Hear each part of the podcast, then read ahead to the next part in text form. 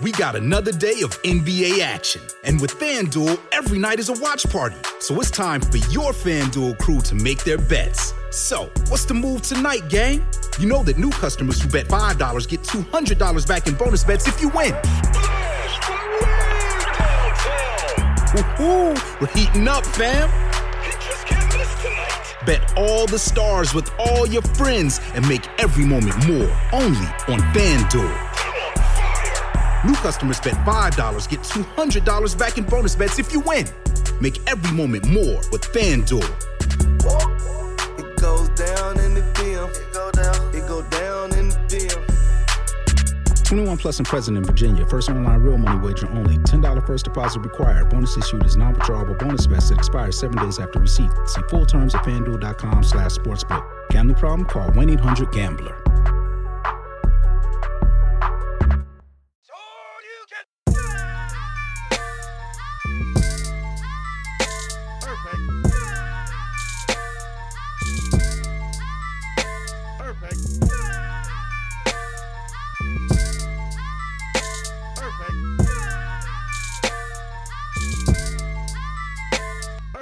What's up, everybody? I am Dope as Yola. Welcome to the first episode of the Dope as Usual podcast. We are here to talk about life, problems, accomplishments, drugs, and everything in between. Guys, this is the very first episode. This is a long awaited uh, project for Marty and I. Marty, right here is Drastic Graphics. That's my producer. What up, Marty? Um, guys, first episode. For those of you that aren't a fan already, um, let me tell you a little bit about what's been going on we've been trying to do this for over a year. We've been trying to get it done. And like I said, I know a majority of you here uh, that are listening are fans. But if you're not a fan already and you have no idea who the fuck I am, I'm going to explain today a little bit, give you a little backstory on why we're here, why we're listening, and how this is going to be fun as fuck. So, guys, real quick, just like other podcasts, I have to do the ad read. You ready? Today's uh, video, today's podcast, today's episode is sponsored by us. Nobody gave a shit. We paid for this by ourselves. Yeah, this is our warehouse, man. we got a fucking warehouse because we wanted to do this right. At, the- at the first, we were like, how can we design the other room of my apartment? How's it going to look cool? And then I thought, I don't want to bring guests to my apartment to do podcasts like I'm fucking 19. I, just can't do it, dude. Plus, I don't want people in my fucking house. Got to be honest. Um, yes, guys, first episode. My name is Thomas. My, my real name is Thomas. I go by Dope as Yola on the internet. I'm just going to give you a little backstory the way I sum it up to everyone that the elevator pitch. What do you do for a living? I smoke weed for a living. That's that's at the at essentially at the base, the core of everything I do is weed. I fuck with weed. I make weed videos, fun stuff, reviews, stories about. I used to sell weed my whole life, so that's what I do. My name's Dope as Yola, and I get high as fuck for a living. For those of you that don't know who I am, so in uh, 2012, I started Instagram. Just started posting pictures, posting weed pictures. Thought it was fun started gaining a following, started doing recreating scenes with weed. Like I did the Reservoir Dogs, where he chops Marvin Nash's ear or he slices it off. I did that with Nugs. I had the little Nugs slicing a part of the head off of the Nug, like just stupid shit. I did Rambo First Blood, a bunch of dead bodies, just fun. Man, I always put myself as remember in Forrest Gump when he's really not there at the college and he hands the lady her book. That's what I did. I did stuff that you had to think, is this a real picture?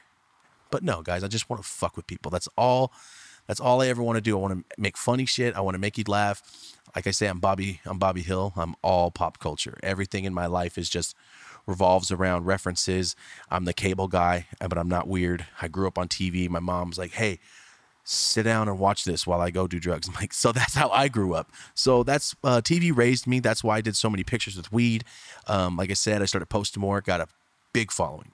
Started getting paid to go to places and do reviews for videos and stuff like that. Try this weed. And then it got to the point where, like, hey, here's some money.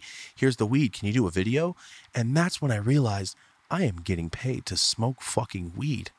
Coolest job on the planet. I am probably the luckiest person that you could think of. And it's so weird when I go to sleep and I, I don't think of that. When I wake up, I don't think of that. And then somebody reminds me, like, yo, you got the coolest job in the fucking world. Like, yeah, I do. It's really fucking fun. So that's what I do, guys. I um, have a YouTube channel. We just hit a million subscribers. Yeah. Fuck yeah, guys. We hit a million, even though YouTube deleted us 5,000 away from a million. I get constantly deleted. I got deleted off Instagram today. I, I text Marty, hey, I made a new account. Two hours later, I text Marty, it's gone. I know that was true, right? It was what two hours later, Marty. Not even. You're like, yeah, we'll see how long this one stays up for, just for fun. It's at like 20k. You got 20k in a couple hours. By the time our YouTube video was uploaded, that shit was gone. yeah, guys. Um, so that uh, that that's what happens. I get to lead off the internet. I think we're just too explicit. Uh, I used to sell drugs.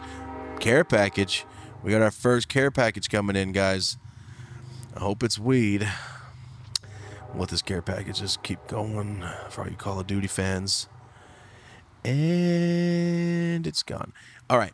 So, guys, um, yeah, this is the first episode, so bear with me. I've never talked just for a fucking hour and a half. I've never done that without having to do cuts because when I make videos, I edit that shit. I am not doing everything in one take. It's impossible. I'm smoking mass amounts of weed. I fuck my words up. So this is the first one, guys. This is fun for me. I'm super fucking excited. I am so excited, guys. This is it. Everyone that's been following me, we've been talking about the podcast for a year. It took nine months to find to find this warehouse. It took nine months during COVID. Nobody wanted our money. Nobody wanted to rent me shit. I think they were Googling my name and they said, Oh, get this fucking guy out of my warehouse. He's gonna grow weed here.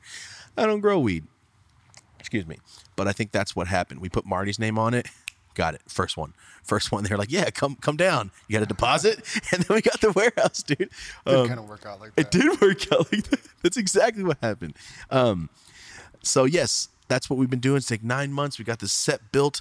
Shout out to Steve and Gary. They came over here, took a couple dabs, built our shit. Deanna painted it. Looks bomb as fuck. Marty designed it. Oh no, Deanna designed it. I think Yeah, it was a, a drastic graphics. a drastic graphics project. guys. It was awesome. It looks great. Thank you guys for being here. So, I want to get straight into it. I want to talk about, like I said, this is the first episode. So if you don't know who where we who we are, what we've been doing, I just want to give you a backstory. That way, you're not. You might be listening to this in your car on the way to work. It's raining hard as fuck, and it's Southern California. I have no idea what's going on. But if you're in your car, it's the first time you ever um, listened to anything I've done, or first time you ever heard of me. What's up, guys? What's up? Nice to meet you. My name is Thomas. I like to smoke weed. I make a lot of stuff. I make videos. I own a clothing company called right here, Push Trees. Just made it as a joke, and now it's it's one of the top uh, streetwear brands right now, and I'm really happy to say that, guys. It's it's so fucking weird to say. What do you do? I make, uh, I smoke weed for a living. No, what do you do? What? Oh yeah, I make clothes. Is it do good? It does great. I always forget about that because we're so busy. We have the podcast. We have three other businesses. We have a couple pages. So I'm trying to make my life. This is the point, turning point, guys. This is it. Episode one. I'm in the middle of a transition in my life where everything is starting to work right. For the past eight years, I haven't been getting paid. Remember, I said earlier I started getting paid. That was last year. I just started getting paid doing this before. It was just uh, clothing. I sold clothing to pay my rent so I can make more videos, do this. Now we got the warehouse. Everything's just everything's coming together. So thank you guys for being here. If you're on your way to work, if you're on your way to your homies, if you're just chilling with your homies, what's up, guys? This is on fucking an actual platform like Spotify, Apple, wherever you're listening to this. Holy shit. I know, man. I know. I'm, I'm excited. I'm as excited as you are. For everyone that's a fan, what's up? Thank you for fucking supporting me. Thank you for supporting everything we do. We are officially on the platforms, guys. We get deleted off Instagram all the time, so always they always think of me as like a fucking drug dealer because I was a drug dealer. But now we're we're trying, Marty. We're trying. We're getting there. We're getting uh to where they might give us that blue check mark. We'll see. Um, yeah, guys, uh, this is it. I just wanted to start off right there, and since you know what I've been doing for the past eight nine years. Like I said, making the videos, starting the brands, making content. You might have seen me in a bunch of fucking weed memes. I'm sure you have I'm, It's all over the internet.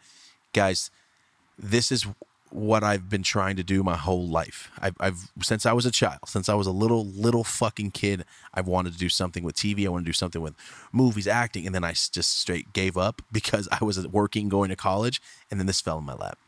This fell in my lap, and it allows me to do whatever I want. I get to make people laugh, and when people come up to me in public, and they're hyped. They're hyped like I was when I was a kid. If I would have met fucking Adam Sandler, like you know what I mean, like Adam Sandler, Brett Favre, my heroes as kids. So if I would have met them as kids, that's how I, I'm. That's the, I feel like that's the same reaction. I've had fucking grown ass men just literally cry so fucking. Ha- I I mean, I love it. It's so fun knowing that people are just happy that there's a new video. They're happy to get a response. Like I love that, man. If I can make someone's day by doing just what I should do. You know what I'm saying? Just what I should be doing. It was giving back, taking the time out to talk to people. That is the ultimate. That's why I didn't charge for for so long. I just love doing it. And if I can make someone happy by just doing what I love, man, rich. If I ever get rich, that's awesome. But if I don't, this is super fucking cool. This is enough for me knowing that there's a bunch of people out there that are super fucking happy when they think of the stuff I've done. That's enough for me. So now that we're on there, guys, I want to take you back. I want to take you back a little bit. I'm gonna light up one of these motherfucking joints.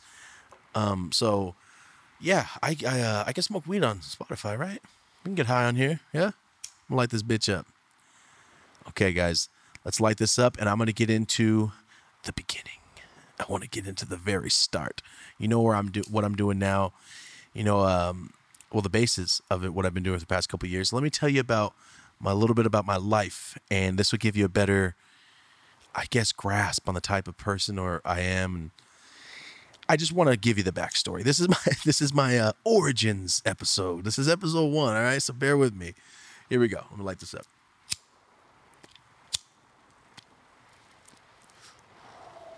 Sorry, one second. There it goes. If any of you guys are falling asleep because it's so calm, it's raining.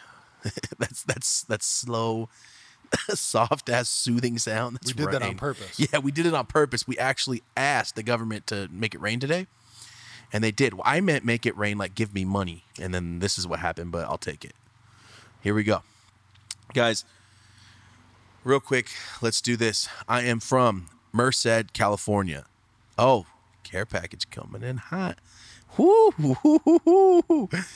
All right, care package. We get a lot of those out here. It's LA, guys. Someone's getting shot every five fucking seconds. There's helicopters all day. Yesterday was a police chase. I left my warehouse and somebody got shot with a shotgun. That was crazy. Here we go. Guys, I'm from Merced, California. If you have no idea what Merced is or where it's at, it's, it's exactly in the middle of the state of California. It is straight dog shit. It is a trash fucking town. I love that. I'm from there, so I can say that. I always say that you can't talk shit about Merced unless you're from Merced. Merced sucks. It doesn't have much to do. There's meth, CPS paperwork, Section 8, people asking for money outside of Jack in the Box, tweakers. That's pretty much, yes. Thank you for bringing it up on the screen. Yeah, looks like Merced. Oh, you guys saw on the news six inmates escaped from jail. That's Merced. All those Mexican kids that just ran out of jail. That's how poorly operated our town is. That you're like, yo, I don't want to finish my sentence. Well, there's the door. That's exactly Merced, guys. Yep, there it is right there. Wait, three more escaped? Oh no, three who escaped or caught. Yeah, yo, it's, get the fuck out of here. I'm, root, I'm rooting one time that I'm rooting for these criminals, man. Like, yo, get out of there. Merced sucks. So I'm from Merced, guys. I grew up there my whole life. I lived in LA for a year, lived in Fresno for a year when I was a kid. Um, my mom, my mom had me at 18, had my sister at 16. So my mom was a kid raising kids.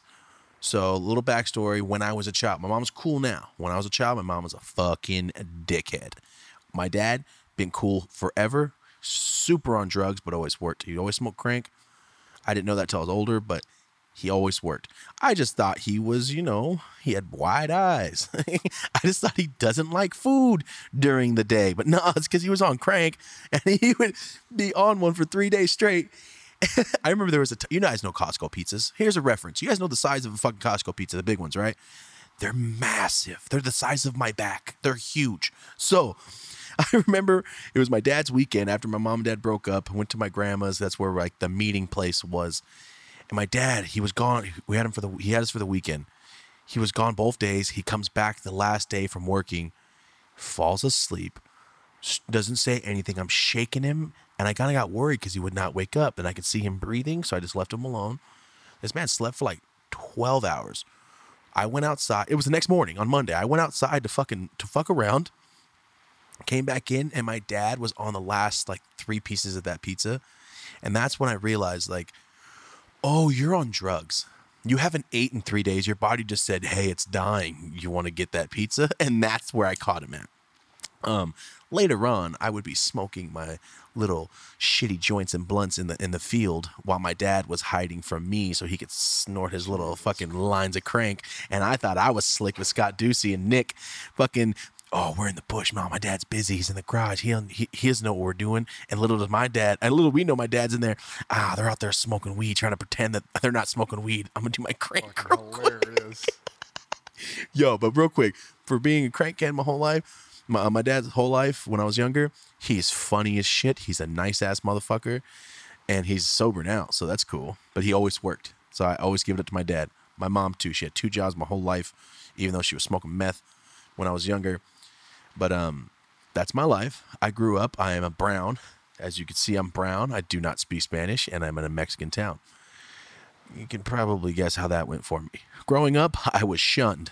I was shunned at every family party. Like, no, no Espanol. Like, uh, that's my thing. Uh, and then they look at my dad and my grandma.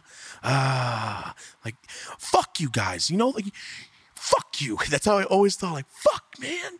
I don't speak Spanish. Why don't you guys teach me? You I was just fucks? gonna say, teach me. Teach bitch. me, you pieces of shit. I'm over here trying to. I remember how many times I had to translate for my grandpa to people coming over the house, like uh, UPS guy or fucking uh, satellite dish guy. And I remember one time I'm trying to like, Grandpa, he needs it smaller. And I'm looking at the guy that speaks English. He's looking at me like, uh, this is stupid. I'm not going to have a kid translate that doesn't speak the fucking language that I'm trying to translate. He could have done that. That's the one time I remember thinking, yeah, I need to learn Spanish, man. This is bad. And when I went to Mexico, I got made fun of a lot. You'd have thought you'd have picked up on the basics though. Oh, I know the like ba- Pequeño. uh, Hold on, this is it. I know when you're talking shit about me. I know if you're gonna jump me. I know if you're gonna. That's just more Uh, vibes. you- that's no, more that's, vibes. That's violent. no, no, because Spanish is what we're. Because you picked up I. I know, I know the basics of like, hey, let's jump this fucking guy. Like I know that. That's why I need to learn Spanish. Because I went to Spa- uh, damn, I went to Spanish with my grandma. I went to Mexico with my grandma when I was like twenty, and we were waiting at a stoplight, guys. And what I heard made me never want to go back to Mexico. This guy behind me is talking to this regular looking Mexican man in a plaid shirt and boots, regular man. Uh, And and this is in Tijuana, in the middle of the, of in the middle of the earth, in the town that these people live in. This guy's regular looking dude is talking to some gangster ass fool. I mean, face tatted, 13 on his fucking cheeks, but he's speaking uh, English, proper ass English too. So it's like, oh, you're from America, you're just chilling in, in Mexico, right? That's what I think. I what I hear next makes me just like cringe. I didn't want to turn around. I just walked with my grandma, like, let's get get me the fuck out of here, grandma. I don't want to be. I am a real American. That's how I felt like fucking Hulk Hogan. Like, yo, Mexico's not for me, bro. what you just said made me just fucking want to Hulk out, fucking wear American flags and never come back because it scared the shit out of me. This man straight up start talking to this guy behind me. I'm waiting at a stoplight. He goes, "Do you hear about?" He said a, a Spanish name. I don't know how to say it. He said this name. He's like, "Hear about so and so?" And he goes, "Yeah, fool. What the fuck? Why'd you do that?" She goes, "That wasn't me." He's like, "I don't do shit like that. That fool got put." He said, "They burned that fool. I don't do stupid shit like that." This man says, "I didn't do that one. They burned him. I don't do shit like that." This man basically said, Oh, I'm a killer. You know I'm a killer. You thought I burned that guy? Fool, I wouldn't burn somebody. That was a ca- casual conversation these guys were having, and I will it will never, never not be in my brain because I remember thinking, Oh, you just oh, this is a sport for you. You don't give a fuck. You're openly talking about this shit. I'm out. And then I stayed awake all night in the hotel, watched a boxing match that was super staticky, like a Home Alone 2 when they get fucking stuck in Miami and their their TV's all shitty. That's how it was. Uh, woke up the next day, went to the place that my grandpa took me for the doctor. He wanted to put a needle in my back, and I went, "Uh, fuck you!" And my grandpa got pissed that I didn't want to do it, and I came back, and I never, I never left, and I've been in America since. No, I went to Mexico and Cancun, but that was to a resort. I'm, I'm fine with that, but that's where they made fun of me for not speaking Spanish. Marty, how the fuck did we get off on this topic? Oh my. Oh yeah, I don't speak Spanish. so yeah, I'm from Merced. It's full of uh, trash. Marty, you want to pull up some Merced shot, uh, Merced statistics and or pictures? I seem to remember that there was somebody that did end up teaching you Spanish, though, right? Um, the like five words. So I know this sounds really fucking stupid, guys. And this is episode one. We'll have more time to get to know each other. All right. My mom, my mom's mom is Jewish. My grandma's Jewish. Uh, Pol, Pol She's like family's from Poland. They they they're Jew. They're whatever the fuck you want to say. They're Jewish. We try to do Hanukkah and I, all that shit, right? But my mom's dad is my my grandpa Tom. He's from Texas and he's Spaniard. So he's like a he looks just like Ch- like uh oh fuck what's his name Chaunch. Come on, Marty. Come on. What's his name from fucking Chips? Ponch. Ponch. Erik Estrada Ponch. Sorry, not Chaunch. That's your cousin, Choncho. Um, yeah, he, my grandpa looks just like Erik Estrada. My grandpa was a good looking ass motherfucker, man. And um, my grandma was Jewish, and that's they had my mom, right? So my mom is a whiter looking Mexican lady, but she's very light skinned. All my life, my mom says, "You join a gang, I fucking kill you. You hit your girlfriend, I will fucking stab you. If you sag your pants, I'll break your fucking." Leg. My mom's a dick, but she got me on the right path. If not, I would have been a fucking little gangbanging piece of shit. Totally, I'm I love her for doing that to me. Anyway, my mom's anti-gang and decided to marry a fucking white supremacist. Standard. What the fuck? I know it sounds so stupid, right? Yeah, right. Your mom married a white supremacist Mexican Jewish lady. Bro, those five to six years of my life were a roller coaster of learning. All right, I just had to learn all of the these cultural differences and getting stared at at the gas station because my stepdad's completely fucking tatted and all.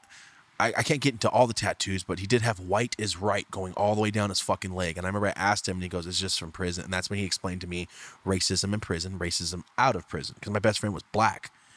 My fucking best friend was black, and his dad was the sheriff, uh, the top like buffest cop in our town, and he knew my stepdad from them being he was a criminal. My stepdad was a oh I didn't say it. My stepdad was a criminal. My mom first time I ever met him, he had hair down to his to his uh like back of his knees. And he was showing me hacky sack with no shirt and overalls. So I don't think he had much to do that day. You know, Sounds like an episode of Ozark. you know, he, he didn't have much. Ozark. Yo, no, my stepdad was mad, mad smart. Like, unbelievably smart. He has a lot of degrees and a lot of felonies. So when he tried to be a teacher, they told him, bro, it's not going to happen. You've done a lot of. Ugh, 31 rapes in Merced? Sorry, just pull that up. Like, oh my God.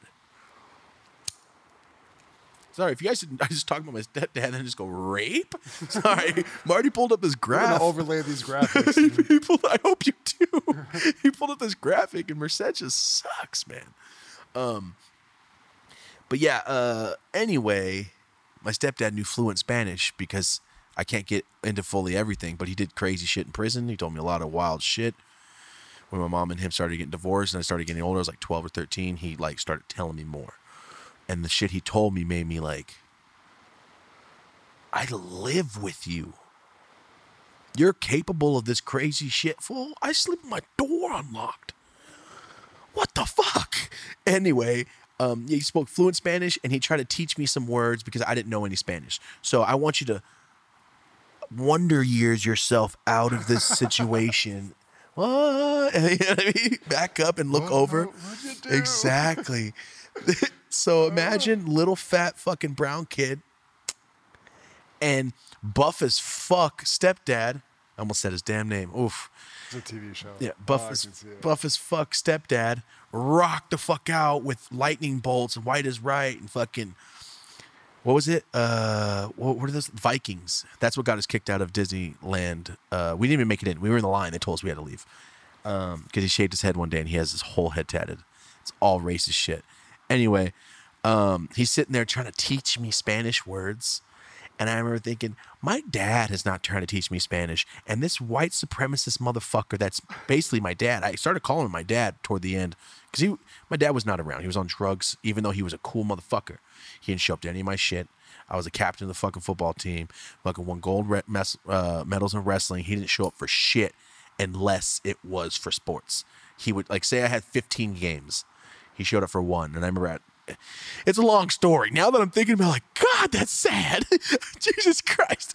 But um, so my stepdad was always there. That was like my dad. He was teaching me like rules of this. Uh, if you see anybody flash this kind of hand sign, you do not talk to them. You go away. You do this. You don't.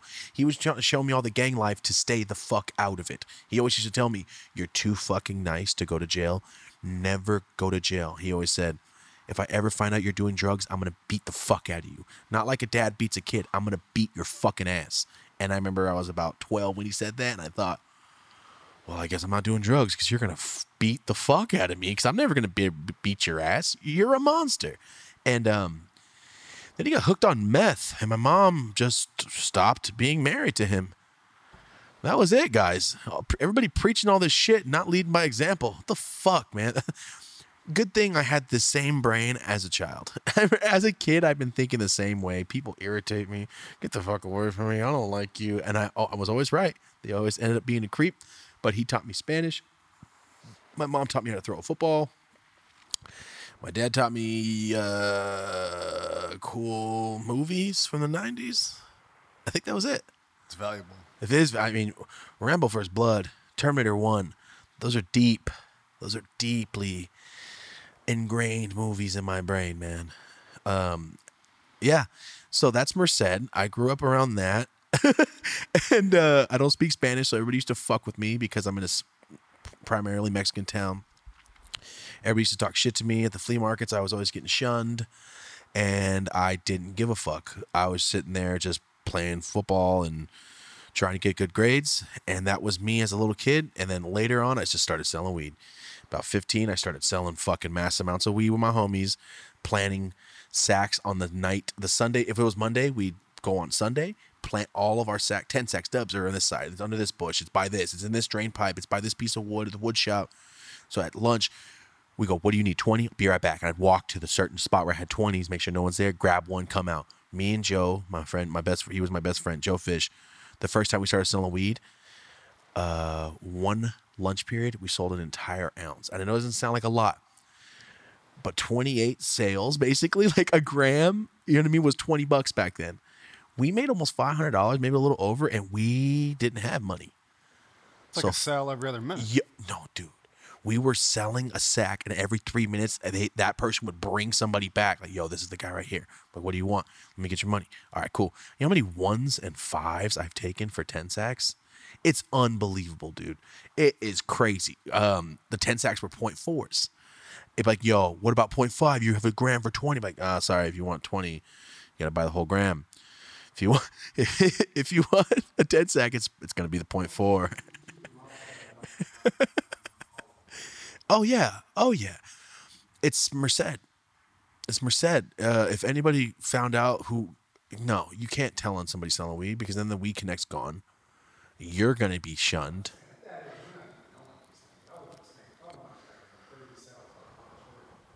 No, no, no one's paying attention. No one's paying. Well, it's me and Joe. I did what 12, 15. Joe sold all the girls because he's super pretty. So he would just sell all the girls, bam, just like that. My homie was mad pretty. Then he fucked it all up. But uh, yeah, he would sell to all the chicks. He would always fucking skimp them. I would sell to all the fucking dudes I knew. I, there was a time in 10th grade where I would walk up to, you know, the groups, the jock kids, oh, the water polo kids, oh, these kids. We're a Mexican town, so the water polo kids are the only white kids. You know what I'm saying? The only white kids are the one Mexican kid that just that, that just happened to join the team and he's friends with them. That's pretty much how my town is, unless you go across town, Golden Valley, and that's where all the white kids go to school. Because Merced High, where I went, is the ghetto ass school. So unless you want your daughter pregnant, don't go to Merced High, basically. And uh yeah, I just started selling weed like that, guys. I know it's a long origin story, but at least it's not like fucking Wolverine. It's all sad. My little brother cried when Wolverine died. no, no, it's more like 300. He went off into the tundra and sold his own packs at lunch. Yo, dude. Yesterday, I was thinking of stuff of three. I was thinking of a quote from 300, and I started doing that voice in my head, Marty. no, I'm not kidding. I wish I could have someone narrate my life like that. Oh, and he got the other cheese. Oh, he put that one. down. That one looks processed. Yo, just me at the grocery store. Certainly not vegan. Yeah, not vegan cheese. Don't touch it. I, oh yeah, I know I'm super fat. I don't eat meat or cheese. I'm vegan for a, a long time. Um, I used to be fatter because everybody asks, "You're still fat?" Like, bro, trust me, I was a lot worse than this before I stopped. So yeah, that that'll be a, a thing, uh, a common talking term is man we make some my girlfriend rosie makes some super sick shit. I love pinterest. You can make meatloaf out of beans and lentils. I don't know if you knew that. And carrots and onions. Yeah it's fucking bomb. Um so yeah that's merced. I started selling hella weed i moved out started selling a lot more weed after high school i started selling packs and I started taking trips to get packs and going to Santa Cruz and getting 20 pack, coming back and it's all gone. Uh, my homie, well, uh, let's just say his name's John. Let's keep it John. From uh, I do I do these things called story times. If you don't know, and I just tell a few stories, sit down for 30 minutes, smoke weed. It's my number one asked for thing on YouTube. And uh, I love it. It's my favorite thing to do. Just talk. It's just talking, having fun, telling stories about. I've been through some crazy shit, man. I've almost been killed. I've almost been fucking. Sh- I've almost been killed. I've almost accidentally killed people. I've almost gone to prison. I've almost. Uh, uh, there's so much I still haven't talked about on my YouTube because, like I said, I do story time. I'm in season three. All right, I'm in season three of this shit, and um, let's just call him John. John used to be one of my dealers. He was my the.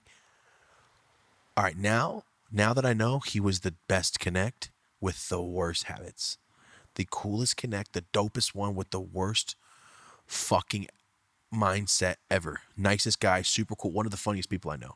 Only person I know that could freestyle for three or four minutes nonstop, just high, and not make me cringe.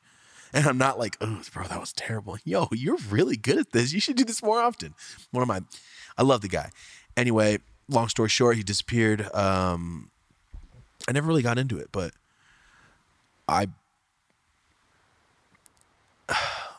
I about almost two years ago, I pretty much came to terms he's dead because this has been a, a almost nine years he's been missing, and there's just there, I just don't see a chance of him being alive still because they did.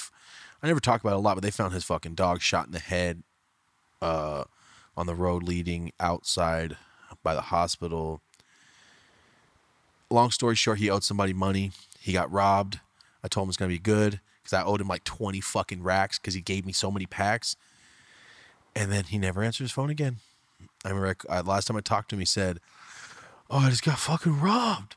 I'm like, what are you talking about? I could tell he was off the fucking oxys. I can tell on, in his voice.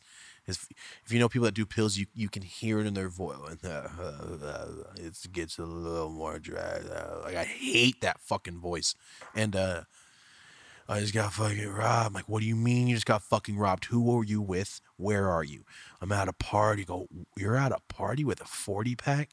I am going to punch you in the face. A 40 pack is, means 40 pounds of weed. A pack is one pound brought a 40 pack to meet a guy at a party on oxys didn't get punched nothing full passed the fuck out in one of the rooms somebody walked in took the bag and left he has no he had no idea who it was i can hear the panic in his voice i'm like yo it's gonna be cool i got 20 bands for you right now you were supposed to meet me tonight but you're at a party obviously and uh last time i ever talked to him that was it he told me i'm with joe joe my friend joe my, my, my old best friend and that was it guys disappeared. I hung out with that guy almost every fucking day. Disappeared. Wanting uh, missing poster signs from his mom, his brother, his other brothers were my other best friends. You'll hear a lot more about him. You'll hear a lot about Ryan. Um, this was Ryan's older brother. Uh, let's call him John. Yeah, he's still missing, guys. He went missing when I was like 22. Really sad. But uh yeah, I started got I got to connect with him. I started pushing so much fucking weed out of my house. It got weird. It got to the point where I started getting scared. Like I, I could potentially get my door kicked in. I'm selling a lot of fucking weed. There's so much foot traffic. But the best part about it is I is my first apartment. I lived above the maintenance worker, and I noticed about day two that the maintenance worker sells fucking uh, Chris sells uh, meth because there kept tweakers kept coming by, and I was thinking, fuck, dude, there's so much foot traffic coming in here. They're gonna know I'm selling something. And then when I started realizing, like, yo, these tweakers are coming in and out. You're selling meth. You're the fucking um, janitor, basically, the gate, the groundskeeper of the apartment. That was the guy. He lived under me. And yeah, dude, sure enough, I realized he's selling meth. I said, no, no, no.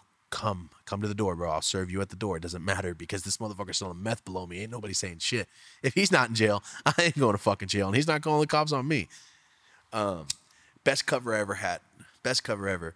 So that's Merced. That's what happened, guys. Started selling weed, mass amounts of weed. And that leads me up to, like I said, um, I got a iPhone. I mean, I got a smartphone, posted on Instagram, started posting weed. My account started taking off, and I had to stop selling weed. My, Merced's a small town, so I stopped selling weed because you either sell weed and you shut the fuck up, and don't let nobody know, or you're on the internet smoking weed, doing crazy shit, and you go to jail because you still sell weed. So I decided to take a different route and just stop selling weed. I got another job to try to help out with fucking bills. This is before I started the clothing company. So I had no money. I stopped selling weed. That was very fucking luc. Let's just say it was very lucrative. A little.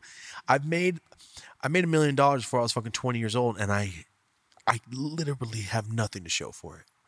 Don't give kids money. Don't let kids with money is just somebody else is gonna get rich. That kid's not staying rich. I'll just say that. No, there's no doubt in my mind that I've made I made that before I a hundred percent. I'm selling that much weight every fucking day. This is back when eighths were $55, quarters are 110.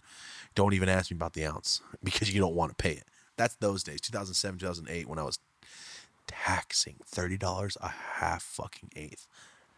I feel bad now, but that's that's what I was charging, man. My weed was fire from John. John was getting it straight from Humboldt, Blue Dot. Uh, he was getting Blue Dot, Blue Dream, OG. He always called it the Kush, the Kush. He never called it OG or True. He just called it the Kush, and that was always more expensive. The Perp, the Dark Perp, the Hardball Perp, GDPs, the regular Perp, China Perps. Um, I was getting everything from him. Blue Dot was a big one. Um, this is before cookies even came out, before Girl Scout cookies came out, for all those gelatos. This is pre all of that shit. So there was not much to choose from, but they were all fire, man. That's why I remember Chem, Chem Dog too. Anyway, that brings me up to that. I stopped, stopped selling weed, started making weed content, and here we are. That's my long ass story.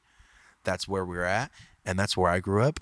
And let me um, introduce. I know we introduced Marty, but I want to- this is a team. This is a team show. Is not just me. All right, Marty's over here doing all the cam work, doing everything. Marty is not from California. Marty's from cold ass Buffalo. And just to tell you a little bit about Marty, he's really nice. He's really professional. Marty used to also walk around with a screwdriver. Marty, uh, take it away. Not the intro I was expecting. That's the best intro ever. Oh, he's so professional and nice. Also used to carry a screwdriver for protection. So continue. yeah, man, it was a long road out to here to beautiful SoCal, and we're on top now, but it wasn't always so nice.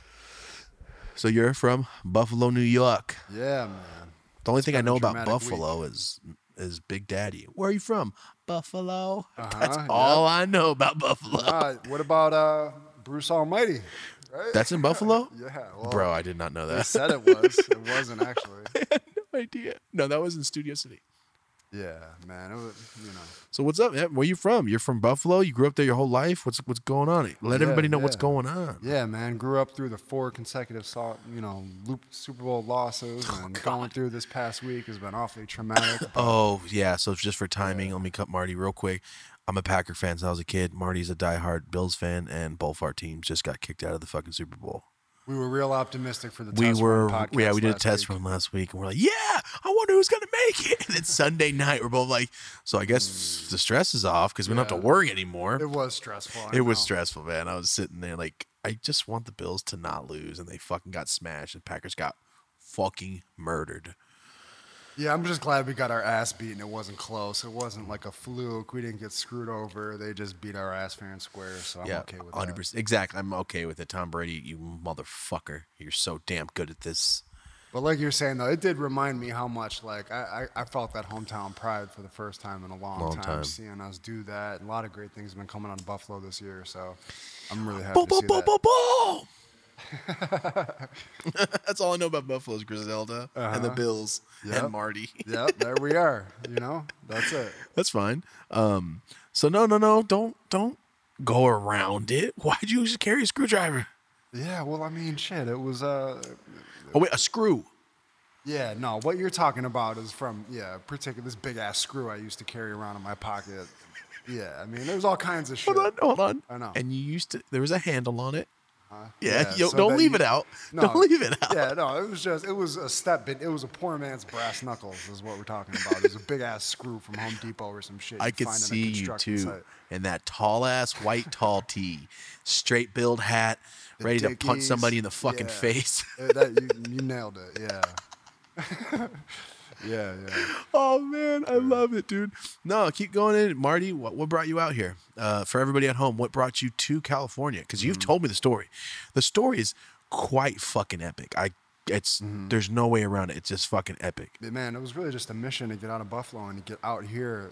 At the time, it was all based around music. My, my you know, like we talked about, my real passions in life were basketball and then music. I ended up waging this campaign and making a, the move out here through music and you know my business, graphic design, drastic graphics. Hold up! that. Don't be skimming. Don't be skimming. I gotta say this for yeah, Marty. man, Marty's look- never gonna say the cool shit. Try to. He's gonna think he's gonna sound like a jerk. You don't sound like a jerk. Marty almost got a fucking damn record deal. That's why Marty Yeah, moved yeah. out here. Say it. Yeah, yeah, People we need to little- know. People need to know. it was a, a, a strong marathon with the music for a long time. I ended up getting a deal with DJ Ski, and then you know I, I moved out here over that, and then after you know it was probably about a year that I really kept going with music hard before I saw my opportunities with within podcasting and comedy, and then just really just slammed on drastic graphics full time. And, and completely fell back from music until I mean it's really come full circle now though because music's a huge part of my life with all the video I work on. Yeah. Oh, Marty, uh, for every, all the fans out there, all the YouTube videos are edited by Marty. All that crazy, dope, fucking wild ass edits. That's all this guy right here. And that computer right there. Yep. Yeah. It's fucking wild. It's kind of cool to think about that way. Um, so you came out here, started doing the graphics, and you started doing podcasting. So basically, Marty started working with Bryan Callen and Brandon Schaub, Yep. right?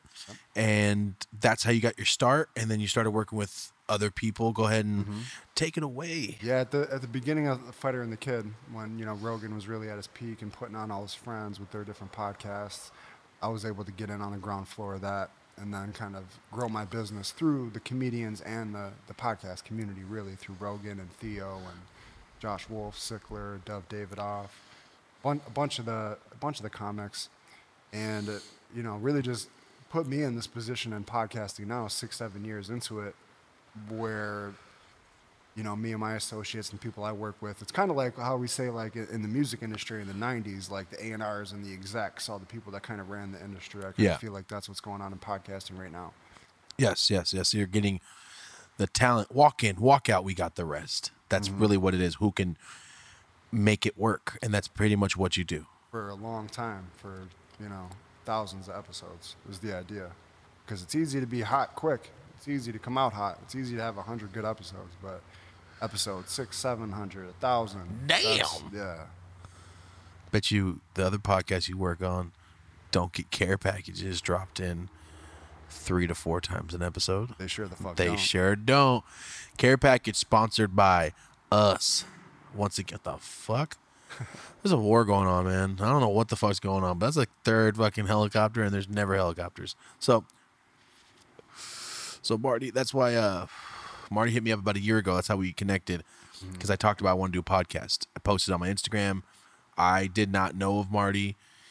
Then uh, hit me up, says, "Hey, I can help you with the podcast." Start talking. Turns out Marty filmed a piece of one of my videos like six years ago. I was at this weed like content party thing, and we were filming this video, and Marty hap- so happened to randomly be there. randomly be there for something completely different. And then he started following me since that night. He said, just started following, seeing what you're doing. I like what you're doing. Then he said, I saw you were talking about podcasts right up my alley. Mm. And that made me stoke like, okay, you could have hit me up at any time in these six years, but you waited till you're like, no, no, no, I can actually do that, and I think it's a good idea. Mm-hmm. That's when it's like, because I hate when people like, oh, I can help you do this, this, this, this, this. I'm like, no, there's not enough time in the day for you to help me do this, this, and this, and this, There's just, motherfucker. there's just this, I've only gotten that feeling a couple times in life. It was when I remember it distinctively, like when I knew, like, oh, you should hit up Fighter and the Kid. This is about to be, this is about to be big. You should hit them up. Yeah. It was one of those moments. Every once in a while they happen, and it's like moment inspiration. Like, nah, you know what you got to do. You can look into the future and see what it could be in a second, and then just a, a bunch of a bunch of opportunities have come to fruition like that for me. Yeah, dude. When it works, it works. Um. So that's how we got together, guys, and we've just been working on stuff since then. And it's it's a testament to the fans how long it took to get this up and A running. year, over a year, guys. We talked about this. n- We posted coming soon eleven months ago, and then COVID started. But you didn't March third. half-ass it. We could have No, very easily. we could have half-assed it and just did it. Not had a set, had a Get it fucking out. sheet behind me, and just talked and go, "Hey, I got a lot of followers. You guys better watch." No, fuck that shit. Mm-hmm. I would love it if the first episode it was all fans or all people that don't even know who we are. Mm-hmm. That would be bomb. If I can capture those brains and those that attention of the people that don't even know who we are, just to talk and hang out and have fun and it's gonna get wild on here. I haven't even started really talking about any of the crazy shit. And that's what I love. I love watching interviews. I love that shit. We're gonna have our first guest in a couple days. I'm very fucking excited. Not gonna tell you who. I'm really excited. Super funny comedian. And I'm ready to get fucked up with this guy. that's really I'm, ready to get fucked up. We, I don't know. We might drink. We might eat some mushrooms. You never know. We, we it's fun. Like I said, here we talk about life, accomplishment, drugs, and everything in between. So drugs is a big part of that shit. Um, drugs was my best friend. I don't care what kind of drugs, as long as it was fun. But uh, drugs will kill you, so don't do that. Just smoke weed. I'm gonna light this motherfucking joint. You think Conor McGregor was on drugs? Cocaine. I think all fighters do fucking rails and then walk in and start fighting. How could you not? How could you not? Because I know me, when I did cocaine, I'm not a violent person. I'm not aggressive. I could probably fight a lot longer when I was doing massive amounts of coke. Just to get through the fear. Just to, nah. I don't know. Did you ever wrestle or anything like that, Marty? uh, Like for school? I, I mean, I've done like a lot of kickboxing, like conditioning and Oh, God. stuff, but not like wrestling for school. Okay. Have you ever uh, done a, a individual sport against somebody like for school or city? Just basketball. I mean. Just bas- okay, that's different. You had teammates. Um, because when you said the fear, the fear's yeah, not really different. there. Totally. It's the blankness. Like when I used to wrestle, I took that shit serious, and no matter how many moves and this and all this shit I was ready to fuck with, the second they go, okay, go, I go, fuck, dude, what was I gonna do again? And then I'm just kind of like, get off of me, get the fuck Yeah, off of me. all the whole time, preparation all that- gone, everything's gone, dude. Yeah. There, when it when it comes to adrenaline, everything is wiped clean. You go, yo, don't let this fool put you on your back. Ah, fuck, I lost. That's pretty much how my wrestling went for the first two years because I was fat and Mm-hmm. short. So I was always in heavyweights, even when I was like in sixth grade. I, I, I was gonna get in jujitsu. I really wanted to when I was heavy doing the kickboxing. But even then, pre-COVID, it just I just can't be all on other dudes, all sweaty and shit. It is just not for me. See that for me, it's it's more of I don't think about that when it's serious. When it's serious, I don't give a fuck if you're pissing your pants. Well, I'm gonna yeah, but no, pin it's your ass. optional, like yeah, I'm a fucking germ freak. Like I can't just, uh, bro. That's you. can we teach Well, I me mean, this if it's optional. yeah, if it was an option about yo, can we just like wear full shirts? Uh-huh. Do I have to have my fucking uh, spaghetti straps and then just fucking go bump chest with this guy? And uh, my sister wrestled too, dude, and my sister was big. Uh, she she was like five seven five eight in fifth grade. She just grew her full. So I always got my ass whooped as kids. As a kid, she beat the fuck out of me. But when she wrestled, dude, she would fuck people up. And when it comes to wrestling, and you're in sixth, seventh grade, you don't want to wrestle the girl. You feel weird. You're like, oh, oh I don't want to hurt the girl. no. Because when you're a kid, you don't learn yet that no, no, no, no. Girls are wrestlers too. You better try because she's gonna mm-hmm. fuck you up. Mm-hmm. But you know, you're in sixth grade. No one taught you that yet. Mm-hmm. Yeah. You didn't. You didn't unless you wrestled for, for the city. You didn't wrestle yet. Sixth grade was the first time you wrestled for us. You know what I mean? You don't have that in fifth grade. So when I remember my sister went up for her first match, and I was thinking, well, she beats the fuck out of me. I hope she fucks this fool. up. I mean, she fucked this kid up so violently.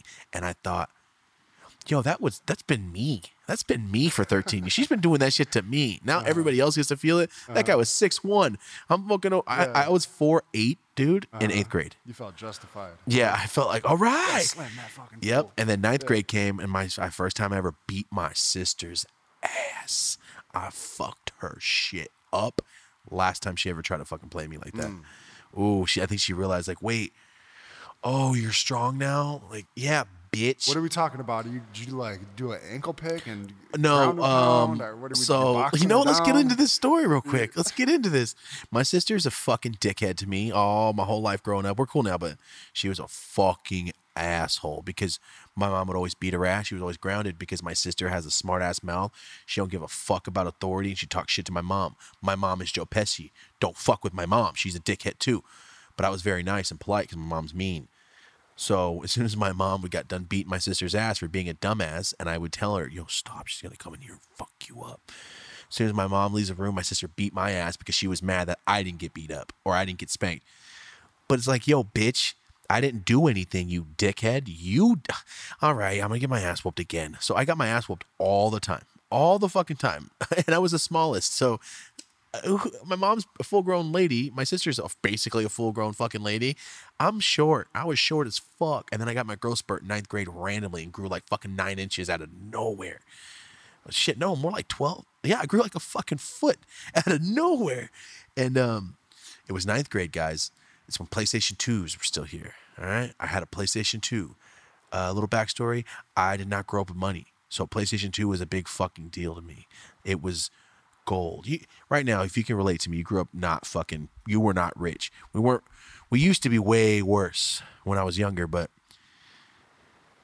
you don't get new clothes all the time. Like in school shopping, like, oh, dude, I hope my pants are still okay enough for this year too. It was like that. We weren't fucking dying poor, but we didn't have money. So when I had that PlayStation 2, actually, I just found the picture of me getting it as a little kid. And uh, I had it for like four years or three years. I had that PlayStation 2. I'm just playing games, man. That's all I'm doing. I got off of school. I'm a freshman. I lived across the street from the school, like fucking, not another, t- or uh, like uh, Scary Movie 1. I lived right across the street from the fucking school. Just playing games. That's all I'm doing. Just playing games. My sister's a fucking dickhead. She walks, and I'm not even exaggerating. She walks in, just grabs the remote, changes it, and I go, "Yo, uh, I'm playing games. I don't fucking care."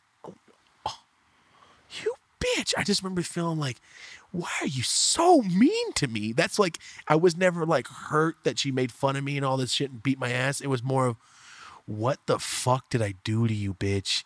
What did I do to you? Okay. Why? I'm so I'm so nice, man. So I didn't understand. She turned it off. I went and grabbed the remote. I turned it back, and then she tried to get it from me, and I closed my hand. And when I closed my hand, she looked at me like, "I'm gonna fucking kill you." That's like a South Park uh, Stan and his sister. That's me. I closed my hand and she looked at me. She tried to get it and I just gripped it and she tried to open my hand and I that's when I realized like, oh, I'm stronger than you now. Oh, it's over. You can't do and then she tried to fucking punch me and I blocked it. And then she tried to punch me again and I don't know what happened, dude. I just grabbed her by her leg and her arm and I picked her up over my head and I dipped her on the Literally hulked her? I hulked her so fucking hard. I mean, I was ninth grade. I was ready benching 280, you know, um, squatting three. So I was, you know, I was a little, a little buff little fucker, and uh, I dipped her, and then I hear, I can hear the, ah, the air escaping her, ah, and then I can see her trying to catch her breath, and then at this point, dude, was like, imagine this, imagine this, like a movie where this little guy's just getting his ass whooped, and then the moment where sh the, the the villain, basically my sister, realizes like, I can't do it. It's like Jafar when like, and everything that goes with it, and Jafar gets sucked into the lamp. That was my sister. No, I have her on her back, and I grab her fucking wrist, both of them, and I'm holding them, and she's trying to move, and she realizes she can't move her arms, and I just push one arm, or I grab her wrist. Put her arm on her chest, do it to the other chest, and I grab both her wrists like this. Did your one- mom teach you this move? Ex- Exactly. Exactly. Exactly. Exactly. When mom told me not to hit girls or how to stop girls from hitting you, That's exactly what I did, except for the head part. Um, so I have both her hands together and I grip it with one hand and I press all my body weight. So both her hands are under my body weight. She's on her back and I'm looking face to face with her for the first fucking time I've ever winning a fight with her. And I'm looking at her and I'm like, it's over. And I looked at her and said, it's fucking done. You can't do that anymore. It's not, get off. And she started uh-huh. screaming at the top of her lungs so loud that it made me scared. I don't know if that makes sense. Yeah, like you- like, like, it hurt me. Yeah, it hurt like my ears. So I'm like, oh, bitch. And I didn't get off her. Oh hell no! She screamed like that. She gonna kill. My sister tried to stab me twice before that. Legitimately tried to stab me. Oh, man, I should mention this. This apartment, uh, our wall neighbor, like the neighbor that's touching our wall, is my uncle John and my aunt Pepper. So my uncle John and my sister uh, smoke weed together and drink. My uncle John was like 22. My sister was like 16. So, um, you know, they're kind of close in age. They just get drunk, drink, and he would drink after work. And he found out she smoked weed. Like, I have weed. Let's smoke weed. My uncle was the man, and uh, yeah, and he lived next door. So he's broken up a few fights because he could hear me screaming for help. Because she used to beat my ass. I'd be screaming for help. He'd come over like, just stop beating his ass. And then, you know, that was it. Excuse me. So my sister's screaming, get off, get the fuck off. She's screaming at the top of her lungs. And I remember I look at her and I just I like slap her right in the mm. face with my other hand. I pop her and like, I filled up with fucking so much power. Like I just fucking I Hulkamania just started shaking, like, oh my god, that was amazing. And I slapped her. I didn't slap her hard, but I was just doing that kind of shit. And I told imagining it now, like I see why she was so mad. And for about 15 minutes, I was sitting on her stomach and holding her down and telling her, if I let you up, you can't do anything to me. Because I know she's crazy. She's she will fucking she'll try to kill me. Legitimately. And uh I'm telling her like, I'm not gonna let you up. Get the fuck off, screaming, like screaming into my soul. And I'm looking at her and I'm smiling. And it's the first time that she can't do anything. And I'm like, I'm like I said, I, I'm sitting there shaking, like, oh my god, yes, are you fucking bitch? That's all I keep thinking. Like I'm gonna, like when Ralphie beats the fuck out of the redheaded kid in Christmas Story. That's how it was. I was just like, oh, you bitch. And then I told her, I'm gonna let you up. I'm gonna fucking go outside. Don't do anything. Don't. It's over. If I let you up, it's fucking over. Don't. And she doesn't say anything. She's just staring at me. She's just fucking staring at me. Doesn't say anything. I'm like, I'm gonna let you up. And I like release my hand. I start getting up. She doesn't move. I stand up and she just looks at me while she gets up, staring right at me. I'm like, oh no, what did I do? She looks at me, turns around, and just stomps my PlayStation 2. Stomps it into into fucking pieces.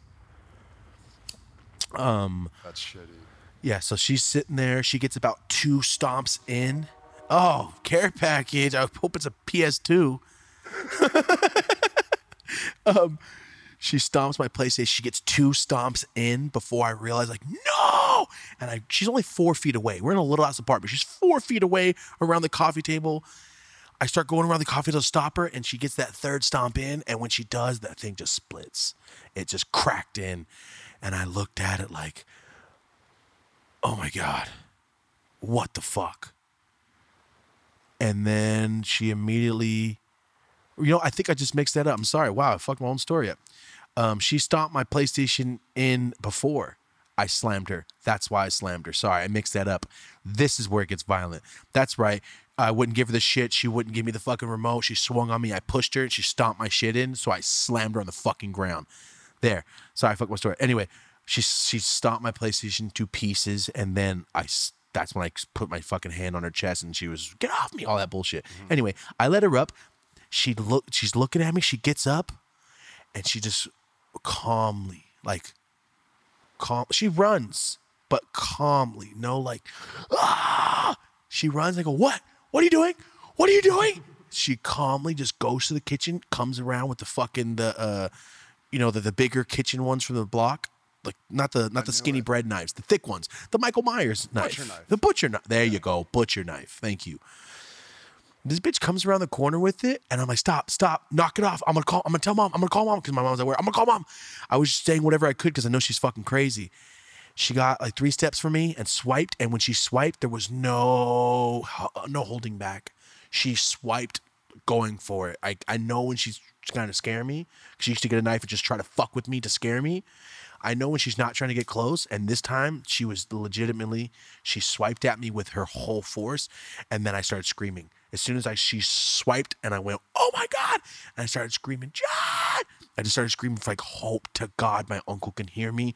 I'm running around the coffee table. I'm like this. I'm running around the coffee table. I'm just like, oh my God, oh my God, oh my God. And then she just steps on the coffee table. I'm like, fuck, what the fuck am I gonna do? The coffee table's a foot high.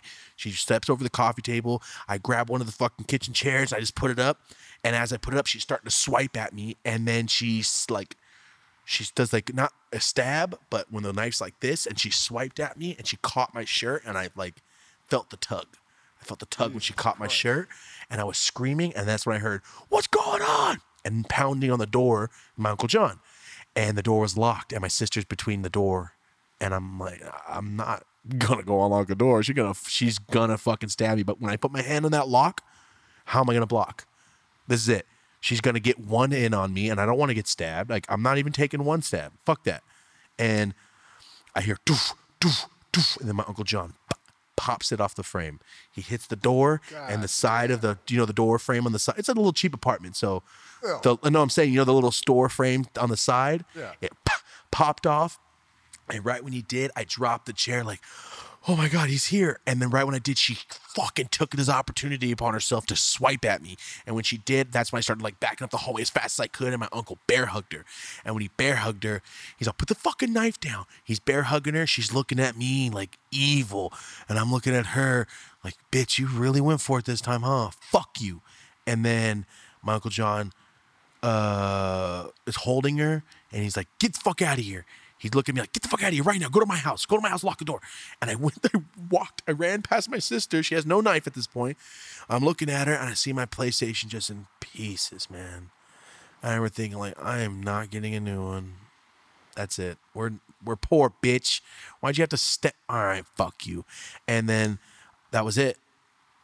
And how the fuck did we get on that topic? How do you bounce back from that? I'm now after that happens forever. We share a room. I'm plotting on you.